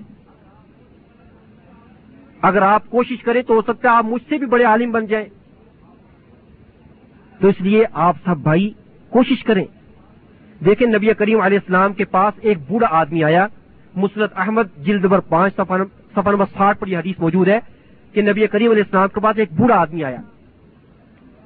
کہنے لگا، اے اللہ کے رسول علیہ السلام، میری ہڈیاں کمزور ہو چکی ہیں، بوڑھا ہو چکا ہوں۔ بڑا دور دراز سے سفر کر کے آیا ہوں۔ اس لیے آیا ہوں تاکہ آپ مجھ کو وہ چیز سکھائیں کہ جو مجھے آخرت کے اندر فائدہ دے، نفع پہنچائے۔ چنانچہ نبی کریم نے سامنے اس کو علم سکھایا۔ صحابہ کرام کے اندر، بڑھاپے کے اندر بھی اتنی تڑپ تھی علم سیکھنے کی کہ لمبے لمبے سفر کر کے آتے ہیں۔ لیکن آج ہمارے جوانوں کے اندر وہ تڑپ نہیں ہے۔ اور حضرت ابو حرارا کا قصہ آپ جانتے ہیں کہ شیطان نے جب ان کو آیت الکرسی سکھائی تھی تو حضرت ابو حرارا کتنے حریص تھے علم سیکھنے کے لیے کہ حضرت ابو حرارا فرمایا کہ میں تجھے چھوڑ دوں گا بشرتے کہ تو مجھے وہ علم سکھا دے جو تیرے پاس اور میرے پاس نہیں ہے۔ چنانچہ انہوں نے علم سکھایا اور حضرت ابو حریرا نے ان کو، اس کو چھوڑ دیا۔ صحابیات جو کہ اللہ کے رسول علیہ السلام کے زمانے میں جو عورتیں تھیں، ان کے اندر بھی اتنا جذبہ تھا علم سیکھنے کا کہ صحیح بخاری مسلم کے اندر حدیث ہے حضرت ابو سعید خود ہی فرماتی ہیں کہ ایک مرتبہ ایک عورت اللہ کے رسول کے پاس آئی۔ کہنے لگی، اے اللہ کے رسول، آپ تو سارا وقت مردوں کو دیتے ہیں سکھانے کے لیے۔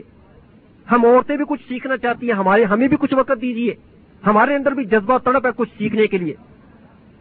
تو نبی کریم علیہ السلام نے فرمایا، تم ایسے کرو کہ فلاں فلاں دن، فلاں جگہ جمع ہو جایا کرو۔ میں وہاں تمہارے پاس آ جایا کروں گا اور آ کر تمہیں سکھایا کروں گا۔ چنانچہ حضرت ابو سعید خدری فرماتے ہیں کہ وہ صحابیات فلاں مخصوص دن، فلاں مخصوص جگہ جمع ہو جاتی، اللہ کے سور تشریف لے جاتے اور وہاں پر جا کے ان کو علم سکھاتے اور وہاں پر جو شکوک و شبات ان عورتوں کے دلوں اور دماغ میں ہوتے، وہ اللہ کے سور سے پوچھتی، دینی سوالات کرتی اور اپنی جہالت کو دور کرتی۔ ان صحابیات کے اندر بھی کتنی تڑپ تھی علم سیکھنے کی۔ اور حضرت موسا علیہ السلام کا قصہ آپ نے سنا ہوگا۔ موسا علیہ السلام کا قصہ۔ کہ موسا علیہ السلام بھی علم سیکھنے کے لیے گئے۔ حالانکہ اللہ کے نبی ہیں، اللہ کے پیغمبر ہیں۔ اگر نہیں سنا وہ قصہ تو آئیے سنیے۔ میں آپ کو سناتا ہوں، وہ قصہ بڑا دلچسپ قصہ ہے۔ اختصار کے ساتھ بتا دیتا ہوں، باقی آپ خود گھر جا کر پڑھ لیجیے گا۔ قرآن پاک میں وہ قصہ موجود ہے۔ قصہ یہ ہے، حضرت سعید ابن جبیر رضی اللہ عنہ فرماتے ہیں کہ ابئی بن کاب کے حوالے سے نقل کرتے ہیں۔ حضرت ابئی بن کاب فرماتی ہیں کہ میں نے اللہ کے رسول سے سنا۔ نبی کریم علیہ السلام فرماتی ہیں کہ ایک مرتبہ حضرت موسا علیہ السلام خطبہ دے رہے تھے ممبر پر کھڑے ہو کر۔ خطبہ دے رہے ہیں۔ تو کسی نے سوال کیا کہ اے موسا علیہ السلام، اے اللہ کے پیغمبر، کیا آپ سے بڑا کوئی عالم ہے؟ کسی نے سوال کیا کہ کیا آپ سے بڑا کوئی عالم ہے؟ تو موسا علیہ السلام نے نہیں، اس نے پوچھا کہ سب سے بڑا عالم کون ہے؟ تو موسا علیہ السلام فرمایا کہ میں موسا علیہ السلام نے کہہ دیا کہ میں سب سے بڑا عالم ہوں۔ تو اللہ تعالیٰ کو یہ بات موسا علیہ السلام کی پسند نہیں آئی۔ اللہ نے فرمایا کہ یہ کیوں نہیں کہا کہ اللہ سب سے بڑا عالم ہے؟ تو اللہ تعالیٰ نے فرمایا کہ اے میرے پیغمبر موسا آپ نے یہ جو غلطی آپ آپ سے ہو گئی ہے، آپ نے جو کہہ دیا کہ میں سب سے بڑا عالم ہوں، تمہیں معلوم ہونا چاہیے کہ آپ سے بھی بڑا ایک عالم دنیا کے اندر موجود ہے۔ ایک ایسا انسان بھی دنیا کے اندر موجود ہے، اللہ کا ولی۔ اللہ کا نیک بندہ، جس کے پاس وہ علم ہے جو آپ کے پاس بھی نہیں ہے۔ تو موسا علیہ السلام عرض کرنے لگے کہ اے اللہ پاک، میں اس سے علم سیکھنا چاہتا ہوں۔ تو کیسے اس کے پاس پہنچوں؟ مجھے اس کا راستہ بتا دیجیے کہ میں اس سے جا کر علم سیکھوں۔ تو اللہ تعالیٰ نے فرمایا کہ اے موسا ہمارا وہ بندہ جس کے پاس وہ علم ہے جو تمہارے پاس نہیں ہے، وہ وہاں پر رہتا ہے کہ جہاں پر دو دریا آپس میں ملتے ہیں۔ فارس اور روم کے دو دریا جہاں پر آپس میں ملتے ہیں وہاں پر وہ ہمارا بندہ رہتا ہے۔ اگر سیکھنا چاہتے ہو تو وہاں پر چلے جاؤ۔ تو موسا علیہ السلام نے فرمایا کہ اللہ پاک کوئی نشانی بتلا دیجیے تاکہ میں صحیح صحیح اس راستے تک پہنچ جاؤں۔ تو اللہ تعالیٰ نے فرمایا کہ ایسا کرو، ایک مچھلی اٹھا لو، زندہ مچھلی، اور اس کو اس مچھلی کو یعنی کاٹ کر تل کے اس کو اپنے پاکٹ میں رکھ لو۔ جہاں پر وہ مچھلی زندہ ہو کر پانی میں گر جائے گی تو سمجھ لینا کہ وہاں پر وہ ہمارا بندہ ہے کہ جس کے پاس تم سے زیادہ علم ہے۔ موسا علیہ السلام اپنے ساتھ اپنے ایک ساتھی یوشا بن نون کو لے کر چل پڑے اور وہاں پر پہنچے کہ جہاں پر وہ بندہ موجود تھا۔ ایک لمبا قصہ ہے قرآن پاک کے اندر۔ اللہ تعالیٰ نے پندرہویں پارہ کے آخر میں سورت الکاف آیت نمبر ساٹھ سے آیت نمبر بیاسی تک یہ قصہ بیان کیا ہے کہ موسا السلام وہاں پر پہنچتے ہیں اور موسا علیہ السلام وہاں پر جا کر اس اللہ کے نیک بندے حضرت خضر علیہ السلام سے علم سیکھتے ہیں کہ جو علم حضرت خضر کے پاس تھا اور موسا علیہ السلام کے پاس نہیں تھا۔ یہ قرآن کے اندر بڑا دلچسپ واقعہ ہے۔ پڑھ لیجیے۔ سورت الکاف کے اندر آیت نمبر ساٹھ سے آیت نمبر اسی تک۔ آیت نمبر بیاسی تک۔ تو دیکھیں قرآن کے الفاظ ہیں۔ موسا علیہ السلام کیا کہتے ہیں؟ موسا علیہ السلام فرماتے ہیں، وَإِذْ قَالَ مُوسَى لِفَتَاهُ لَا أَبْرَهُ حَتَّى أَبْلُغَ مَجْمَعَ الْبَحْرَيْنِ او ام دیا حکوبا موسا علیہ السلام فرماتے ہیں اپنے ساتھی سے جو یوشا بن نو ساتھ تھا۔ فرماتے ہیں کہ میں اس تک ضرور پہنچوں گا جس کے پاس علم ہے۔ یا تو میں اس تک پہنچ جاؤں یا پھر مجھے چاہے کتنا بھی لمبا عرصہ چلنا پڑے میں چلتا رہوں گا۔ حکوم کہتے ہیں اسی سال کو۔ موسا علیہ السلام نے فرمایا کہ مجھے اسی سال بھی چلنا پڑا تو میں چلتا رہوں گا جب تک کہ مجھے وہ بندہ نہیں مل جاتا کہ جس کے پاس مجھ سے زیادہ علم ہے، تاکہ میں اس سے وہ علم سیکھوں جو میرے پاس نہیں ہے۔ اسی سال بھی اگر مجھے چلنا پڑا، تو موسا اسلام فرماتے، میں ہمت نہیں ہاروں گا، میں چلوں گا۔ اور موسا اسلام اس کے پاس پہنچے اور جا کر اس سے علم سیکھا ہے۔ تو اگر کوئی علم سے، اب دیکھیں موسا اسلام اللہ کے کتنے عظیم پیغمبر ہیں۔ اللہ نے ان سے کلام کی ہے، ان کو تورات دی، جس کے اندر ہر چیز کا علم ہے۔ لیکن اس کے باوجود بھی اللہ فرماتے کہ تم سے بھی بڑا ایک عالم ہے۔ تو اگر کوئی علم سے مستغنی ہوتا، تو موسا علیہ السلام مستغنی ہوتے۔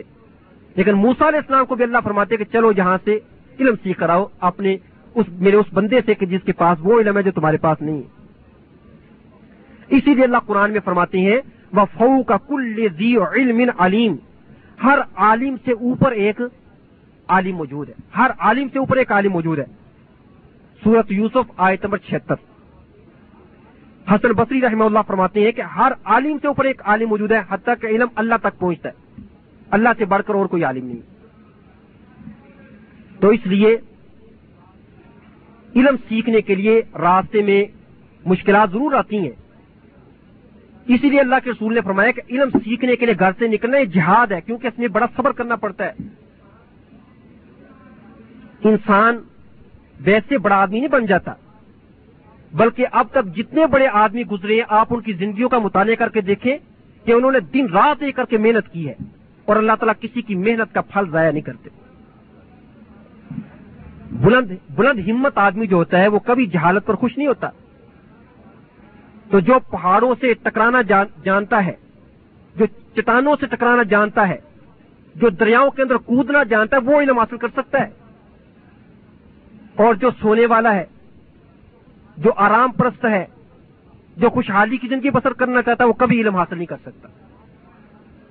آپ کبھی ان علماء کے واقعات پڑھیں کہ جن جنہوں نے اپنا نام پیدا کیا دنیا کے اندر، تو آپ حیران ہو جائیں گے، ایسے ایسے مصائب انہوں نے برداشت کیے کہ عقل سوچ بھی نہیں سکتی کہ ان علماء نے کس طرح یہ مصائب جیلے ہیں علم کی خاطر۔ ایک دو واقعات بیان کرتا ہوں میں آپ کے سامنے، جس کو آپ، جس سے آپ کو اندازہ ہو جائے گا کہ علم حاصل کرنے کے لیے کس قدر بلند ہمتی کی ضرورت ہے۔ حضرت ابو ایوب انصاری رضی اللہ تعالی عنہ صحابی رسول، مدینہ کے اندر رہنے والے۔ ان کو پتا چلا کہ مصر کے اندر اقبا بن عامر صحابی کے پاس ایک حدیث ہے جو میرے پاس نہیں ہے۔ اللہ کے رسول کی ایک حدیث اقبا بن عامر کے پاس مصر میں ہے جو میرے پاس نہیں ہے۔ تو اس ایک حدیث کو لینے کے لیے حضرت ابو ایوب انصاری صحابی رسول علی رضی اللہ تعالیٰ نے مدینہ سے سفر کیا مصر کا۔ مصر پہنچے۔ سواری سے اترے۔ ابو حضرت اقبا بن عامر سے وہ حدیث لی اور اسی قدم واپس مدینہ چلے آئے۔ مدینہ سے مصر کا سفر کس لیے اختیار کیا؟ صرف ایک حدیث کے لیے۔ جو ان کے پاس نہیں تھی، لیکن تڑپ اتنی تھی کہ انہوں نے کہا، میں اس حدیث کو ضرور حاصل کروں گا اور مدینہ سے مصر کا اتنا لمبا سفر کر کے گئے وہ۔ صرف ایک حدیث لینے کے لیے۔ اور یہاں پر ہزاروں حدیثیں سنائی جاتی ہیں لوگ کمرے سے آنے کے لیے تیار نہیں ہیں۔ اور حضرت ابو یوبن ساری ایک حدیث لینے کے لیے مدینہ سے مصر چل کے گئے ہیں۔ اور ابن طاہر ایک بہت بڑے محدث گزرے ہیں۔ وہ فرماتے ہیں کہ علم حاصل کرنے کے لیے، حدیث کا علم حاصل کرنے کے لیے مجھے دو مرتبہ بغداد اور مکہ میں سخت گرمی کے اندر ننگے پاؤ جانا پڑا۔ ننگے پاؤ پیدل چل کے گئے۔ اور فرماتے ہیں مجھے پیشاب کی جگہ خون آتا تھا۔ ننگے پاؤں سخت گرمی کے اندر پیدل چلنے کی وجہ سے۔ اور فرماتے کہ میں اپنی کتابیں اپنی کمر پر اٹھا کر پیدل چلتا تھا۔ دنیا کمانے کے لیے نہیں، بلکہ علم حاصل کرنے کے لیے فرماتے کہ میں دو مرتبہ پیدل چل کے بغداد اور مکہ گیا۔ اور امام احمد بن امبل فرماتے ہیں کہ میں علم حاصل کرنے کے لیے شام گیا، مغرب گیا، جزائر گیا، مکہ گیا، مدینہ گیا، حجاز، یمن، عراق فارس خوراسان اور پہاڑ اور پتہ نہیں کہتے میں نے وادیاں، کون سا علاقہ دنیا کا جو میں نے جہاں پر میں نہیں گیا حدیث کا علم حاصل کرنے کے لیے؟ اور امام احمد بن نمبر کہاں پر رہتے تھے بغداد کے اندر۔ امام ابن جوزی فرماتے ہیں کہ امام احمد بن امبل نے دو مرتبہ پوری دنیا کا سفر کیا ہے حدیث کٹھی کرنے کے لیے، حدیث کا علم حاصل کرنے کے لیے، لیکن ہمت نہیں ہاری۔ اور امام تبرانی بہت بڑے محدث جنہوں نے پچہتر سے زائد کتابیں لکھی ہیں۔ ان کے حالات زندگی کے اندر آتا ہے، امام تبرانی فرماتے ہیں کہ میں تیس سال تک میں ایک چٹائی پر سوتا رہا۔ تیس سال تک ایک چٹائی پر سوتا رہا علم کی خاطر۔ اور امام بخاری رحمۃ اللہ علیہ فرماتے ہیں بس اوقات میں حدیث لکھنے کے لیے ایک رات بیس بیس مرتبہ جاگتا تھا۔ ایک رات میں بیس بیس مرتبہ میں جاگتا تھا، کوئی حدیث یاد آ گئی، فوراً جاگ اٹھا اور وہ حدیث لکھ لی۔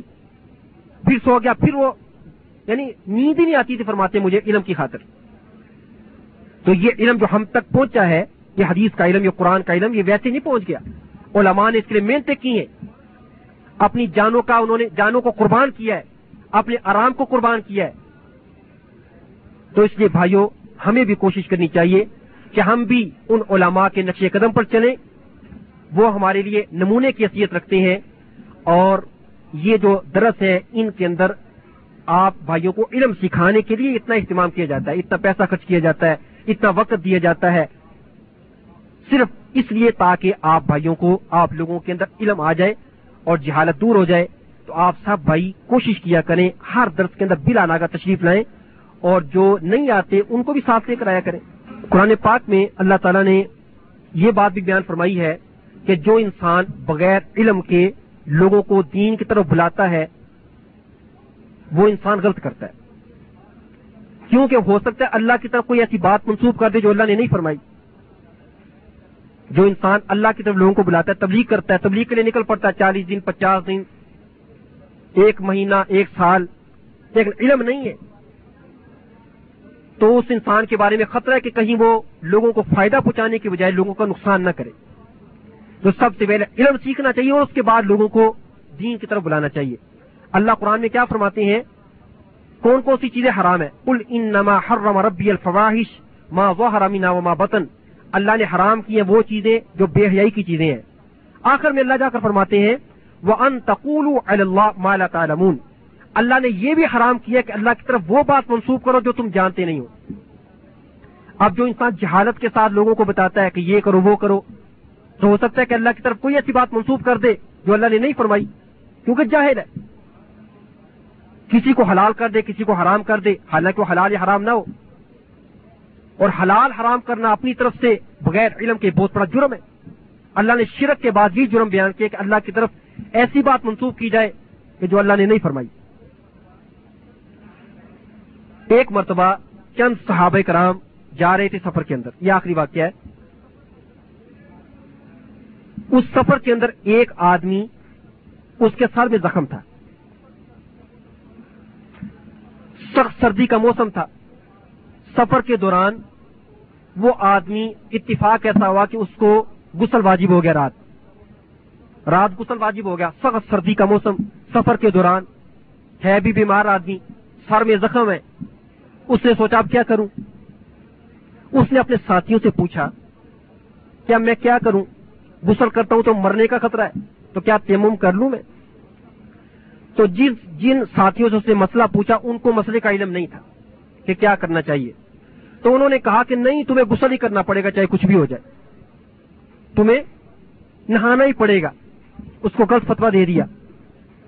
اب اس بیچارے نے، اس مسکین نے غسل کر لیا۔ تو ایک تو ویسے سخت سردی تھی اور دوسرا اس کے سر میں زخم تھا۔ پانی زخم میں چلا گیا اور وہ کچھ سردی کا اثر ہو گیا کہ وہ آدمی غسل کرنے کی وجہ سے فوت ہو گیا۔ اب جب قافلہ پلٹ کے آیا سفر سے، اللہ کے رسول علیہ السلام کو اطلاع دی گئی کہ یا رسول اللہ صلی اللہ علیہ وسلم، ایسا ایسا واقعہ پیش آیا سفر کے دوران کہ وہ آدمی، وہ اس پر غسل واجب ہو گیا تھا اور اس کے سر میں زخم تھا۔ اس نے بعض لوگوں سے مسئلہ پوچھا، لوگوں نے بتایا کہ نہیں، تمہیں غسل ہی کرنا پڑے گا۔ اس نے غسل کر لیا مر گیا۔ تو نبی کریم علیہ السلام اتنے ناراض ہوئے، اتنا غصہ آپ نے ظاہر فرمایا کہ حدیث کے الفاظ ہیں، اللہ کے رسول نے فرمایا، قاتلوہ قاتلہم اللہ، جنہوں نے اس کو مارا اللہ ان کو مارے۔ جنہوں نے اس کو مارا اللہ ان کو مارے۔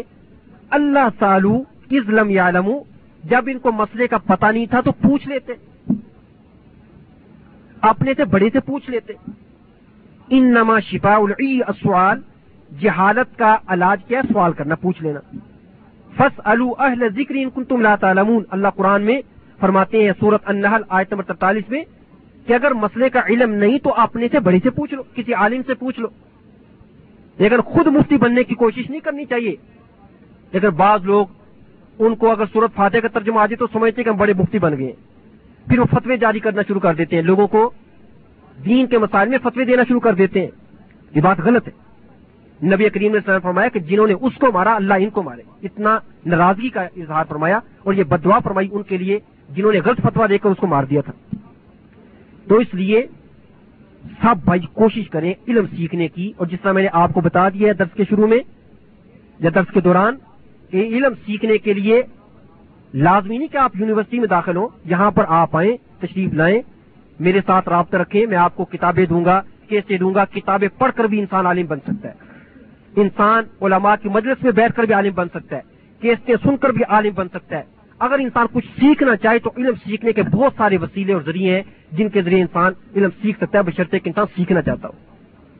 تو آپ کے اندر تڑپ پیدا ہونا چاہیے، جذبہ پیدا ہونا چاہیے، شوق پیدا ہونا چاہیے کہ آپ خود بھی سیکھیں اور اپنے بچوں کو بھی سکھائیں، اپنے بہن بھائیوں کو بھی سکھائیں، اپنے خاندان کو بھی سکھائیں تاکہ انسان کو زندگی گزارنے کا مزہ آ جائے۔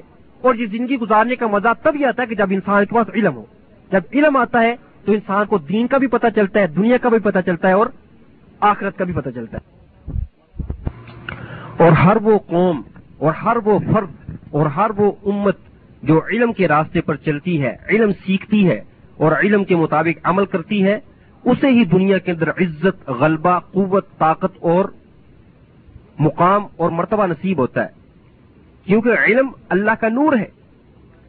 آپ پڑھ لیجیے اپنی تاریخ کے شروع زمانہ اسلام میں۔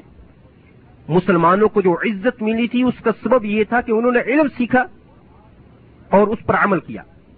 اور آج ہم درد درد کی ٹھوکریں کھا رہے ہیں۔ وجہ کیا ہے کہ ہمارے اندر جہالت بہت ہے۔ علم کی طرف رغبت بہت کم ہے۔ آج آپ دیکھ لیجیے کہ ہماری صفات وہ ہم سے چھین کر کافر لے گئے۔ آج یہ مغربی ممالک یہ یورپ، وہ مادی علوم کے اندر ہم سے کتنے آگے بڑھ گئے ہیں۔ وجہ کیا کہ انہوں نے محنت کی ہے، انہوں نے دن رات ایک کیا ہے۔ یہ علم جو ہم نے سیکھنے تھے، جو ہمارا کام تھا، آج وہ کافر انہوں نے ہماری صفات ہم سے چھین لی اور وہ دنیا کی قیادت کر رہے ہیں اور مسلمان بہت پیچھے رہ رہے ہیں۔ تو علم سب سے بڑی دولت ہے۔ اور سب سے معزز دولت ہے۔ اسی پر قوموں کے عروج اور زوال کا دار و مدار ہے۔ جو قوم علم کے اندر آگے ہوتی ہے، اسی قوم کو دنیا کے اندر عروج ملتا ہے، ترقی ملتی ہے۔ اور جو قوم علم کے اندر پیچھے ہوتی ہے، وہ قوم دنیا کے اندر ترقی کی مناظر طے نہیں کر سکتی۔ تو اس لیے ہمیں دنیا کا علم بھی سیکھنا چاہیے اور دین کا علم بھی سیکھنا چاہیے۔ دونوں علم ساتھ ساتھ چلنے چاہیے۔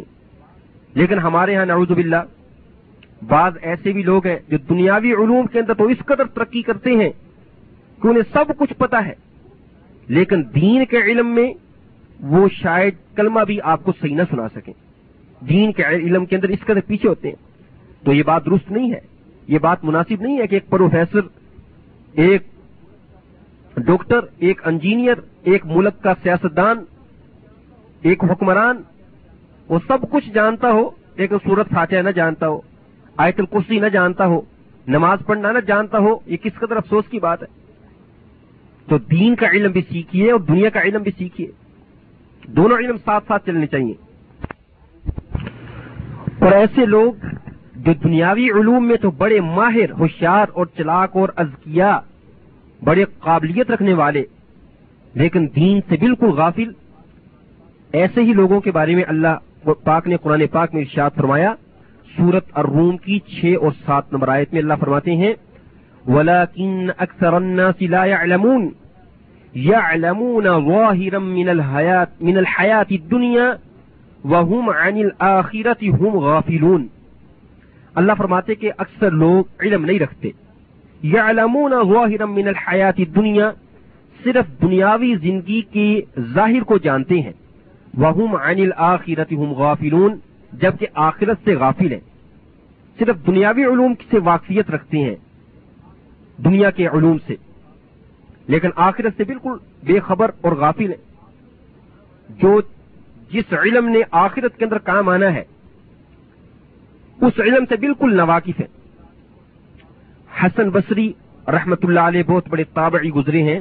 وہ فرماتے ہیں، اللہ کی قسم بعض لوگ ایسے ہیں، دنیاوی معاملات میں اتنے تیز ہیں، اتنے ہوشیار اور اتنے چالاک ہیں کہ درہم کو اپنے ناخون پر رکھ کر بتا دیں گے کہ درہم کا وزن کتنا ہے۔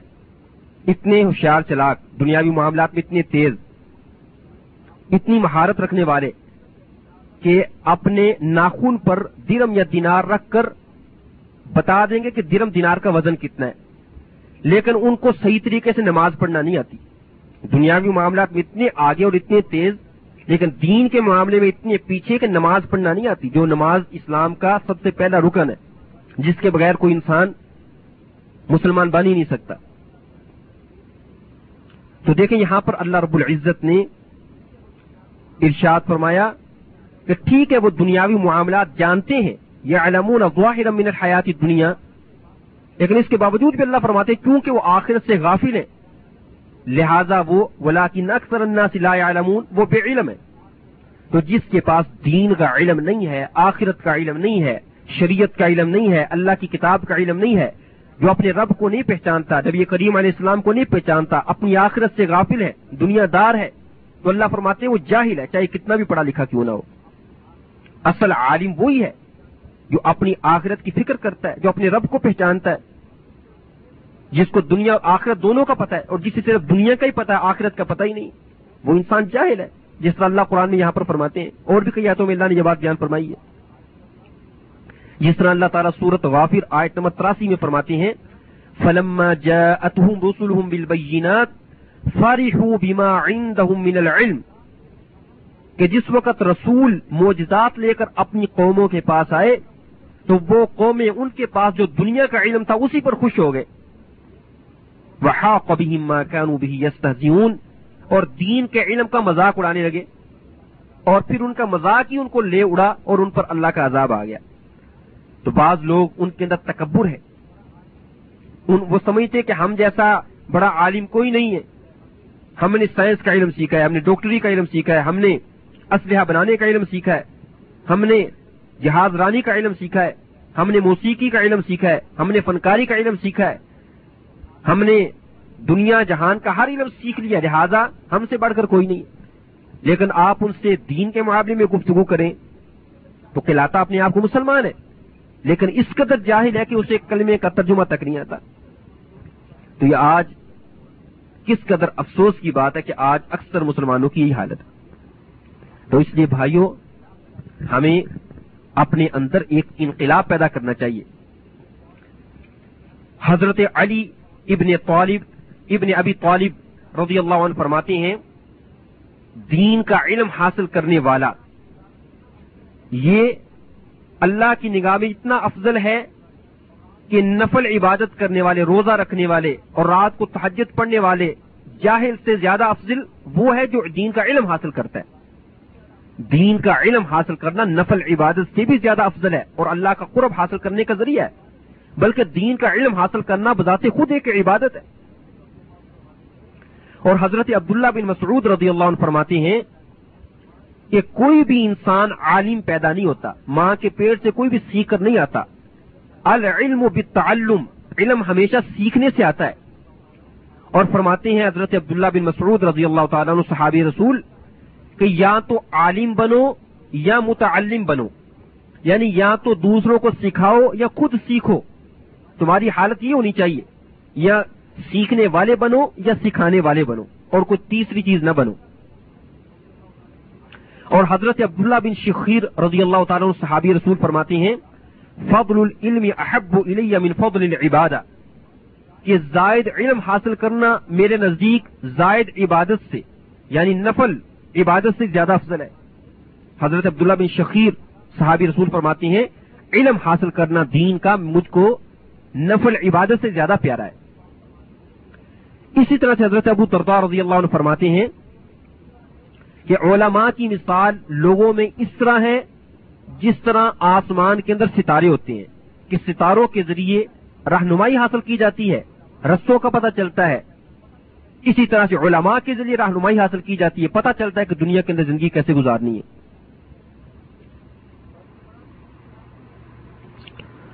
اور امام شافعی رحمت اللہ علیہ فرماتے ہیں، طالب العلم افضل من صلاۃ نافلہ کہ علم حاصل کرنا یہ نفل نماز سے بھی زیادہ بہتر اور افضل ہے۔ اور بعض کسی اللہ کے نیک بندے نے کہا ہے، الجاہل الصغیر و ان کا نہ شیخا۔ فرماتے جاہل آدمی ہمیشہ چھوٹا ہوتا ہے، چاہے عمر میں کتنا بھی بڑا کیوں نہ ہو جائے۔ اور عالم آدمی ہمیشہ بڑا ہوتا ہے، چاہے عمر میں کتنا ہی چھوٹا کیوں نہ ہو۔ یہ بات حقیقت ہے۔ جاہل آدمی وہ چھوٹا ہے، چاہے عمر کے اندر کتنا ہی بوڑھا کیوں نہ ہو جائے، لیکن وہ چھوٹا ہی رہتا ہے۔ اور عالم آدمی جس کے پاس علم کی دولت ہے، وہ بہت بڑا ہے، چاہے عمر کے اندر کتنا ہی چھوٹا کیوں نہ ہو۔ آج آپ دیکھ لیں، جن کے پاس علم ہے، چاہے عمر کے اندر چھوٹے کیوں نہیں ہے ان کا احترام بوڑھے بھی کرتے ہیں، جوان بھی کرتے ہیں اور بچے بھی کرتے ہیں۔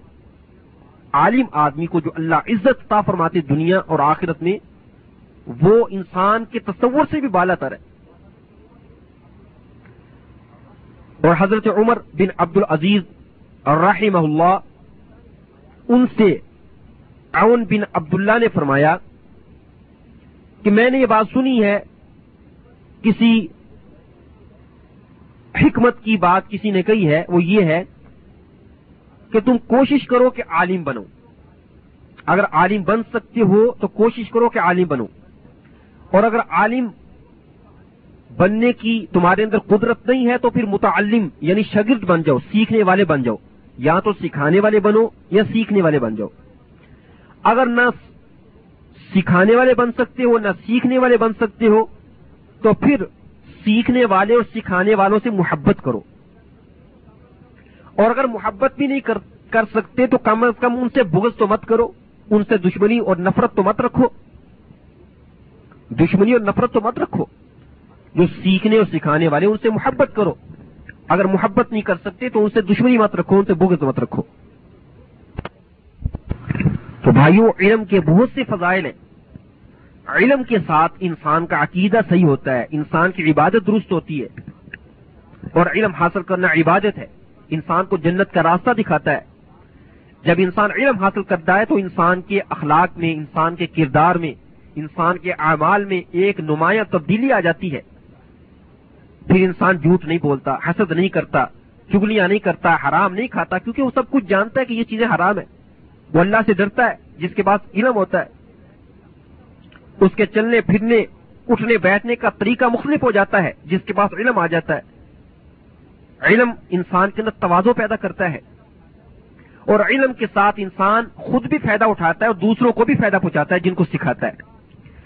اور علم حاصل کرنے کے بعد علم کو پھیلانا اتنا بڑا اجر کا باعث ہے کہ عالم کے مرنے کے بعد بھی اس کا، اس کے علم کے پھیلانے کا ثواب اس کو ملتا رہتا ہے۔ عالم اگرچہ دنیا کے اندر نہیں رہتا لیکن جو علم وہ پھیلا کر جاتا ہے، جو فائدہ لوگوں کو پہنچا کر جاتا ہے، تو جب تک لوگ عمل کرتے رہتے ہیں، اس کا، ان لوگوں کے عملوں کا ثواب بھی اس عالم کو پہنچتا ہے، کیونکہ وہ سبب بنا تھا لوگوں کی ہدایت کا۔ اور علماء، انبیاء کے بعد سب سے اعلیٰ مقام اور مرتبہ رکھتے ہیں۔ کیونکہ وہ نبیوں والا مشن انہوں نے سنبھالا ہے۔ نبیوں والا کام وہ کرتے ہیں، کہ لوگوں کو اللہ کی طرف بلاتے ہیں اور لوگوں کی اصلاح کرتے ہیں۔ علم انسان کو عزت بخشتا ہے اور علم کے ساتھ انسان جہالت سے نکل کر نور کی طرف آ جاتا ہے اور علم کے اعتبار سے لوگوں کی تین قسمیں ہیں۔ پہلی قسم وہ ہے کہ جو خود علم حاصل کرتے ہیں اور پھر اس پر عمل کرتے ہیں اور دوسروں کو بھی سکھاتے ہیں۔ یعنی خود اپنے آپ کو بھی فائدہ پہنچاتے ہیں اور دوسروں کو بھی فائدہ پہنچاتے ہیں۔ تو یہ قسم لوگوں کی سب سے افضل ہے۔ یعنی ایسے باعمل علماء جو خود بھی اپنے علم سے فائدہ اٹھاتے ہیں اور دوسروں کو بھی فائدہ پہنچاتے ہیں، دوسروں کو بھی جہالت سے نکالتے ہیں، ظلمت سے نکالتے ہیں۔ یہ سب سے افضل ہے۔ ان کے مقام اور مرتبے کو کوئی نہیں پہنچ سکتا۔ دوسری قسم لوگوں کی علم کے اعتبار سے وہ ہے جو علم حاصل کرنے کے بعد دوسروں کو تو سکھاتے ہیں لیکن خود عمل نہیں کرتے۔ علم موجود ہے، علم سیکھا ہے۔ اور دوسروں کو بھی سکھاتے ہیں، دوسروں کو بھی جہالت اور ظلمت سے نکالتے ہیں، لیکن خود عمل نہیں کرتے۔ تو یہ پہلے لوگوں سے ذرا کم تر درجے کے حیثیت رکھتے ہیں۔ اور ان کی مثال اس چراغ کی طرح ہے کہ جو اپنے ارد گرد کو روشن کر دیتا ہے، لیکن خود چراغ کے نیچے اندھیرا ہوتا ہے۔ چراغ جل رہا ہو تو آپ دیکھ لیں، اس کے نیچے، اپنے نیچے اندھیرا ہوتا ہے، لیکن اپنے ارد گرد کو روشن کر دیتا ہے چراغ۔ تو یہ اس عالم کی مثال ہے جو دوسروں کو تو سکھاتا ہے۔ دوسروں کو تو روشنی پہنچاتا ہے لیکن خود عمل نہیں کرتا۔ اور اس کا اپنا وجود تاریخ رہتا ہے۔ اور تیسری قسم علم کے اعتبار سے لوگوں کی وہ ہے جو فرصت ہونے کے باوجود علم نہیں سیکھتے، مفید باتیں نہیں سنتے، نہ خود اپنے آپ کو فائدہ پہنچاتے ہیں اور نہ دوسروں کو فائدہ پہنچاتے ہیں، بلکہ جاہل کے جاہل ہی رہتے ہیں۔ تو ایسے لوگ سب سے بدترین ہیں۔